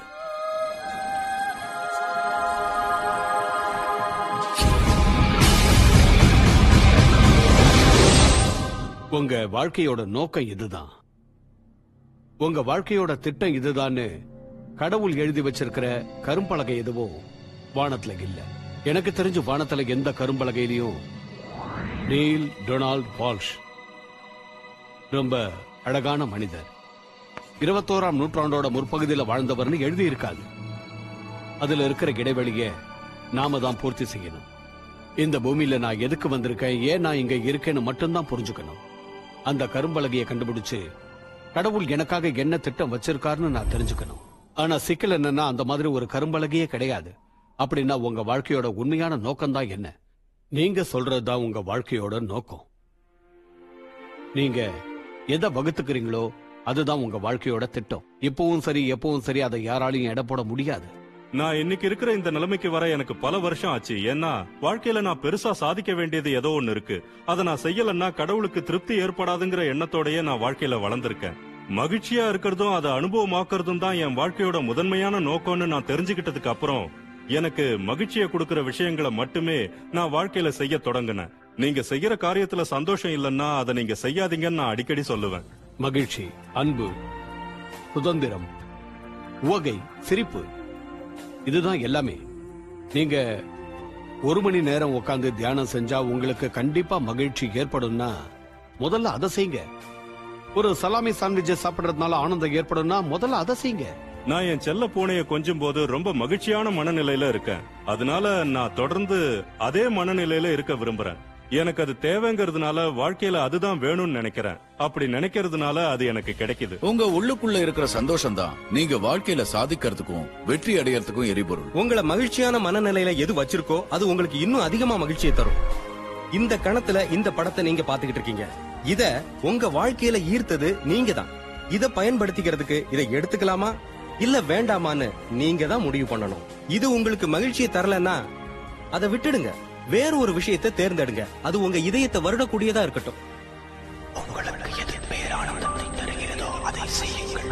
வெறும் சுவர்கள் மட்டும் இருக்கும் இடத்தில் பிரபஞ்சம் உங்களுக்காக கதவுகளை திறந்துவிடும்.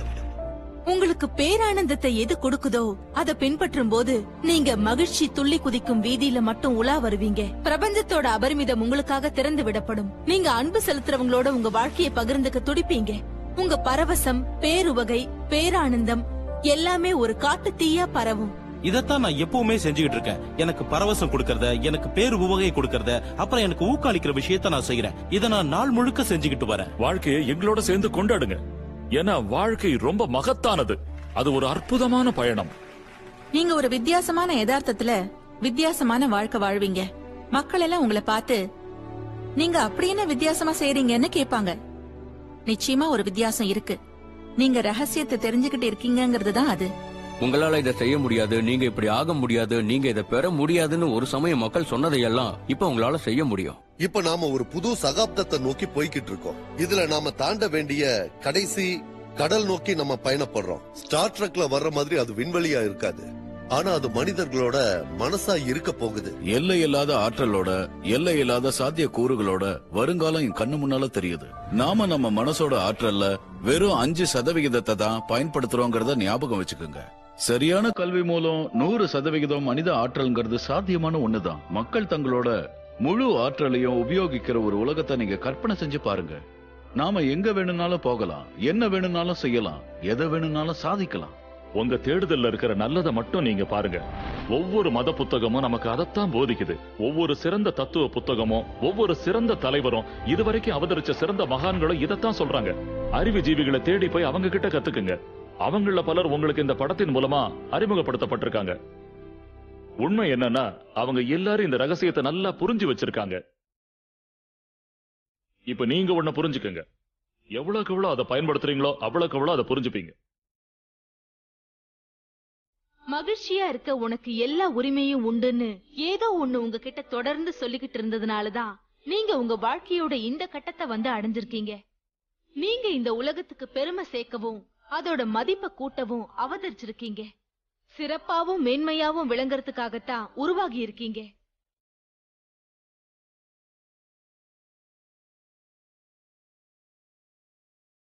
நீங்க கடந்து வந்த ஒவ்வொரு அனுபவமும் நீங்க செலவழிச்ச ஒவ்வொரு நொடியும் இப்ப இங்க இந்த தருணத்துக்காகத்தான் உங்களை தயார் செஞ்சிருக்கு.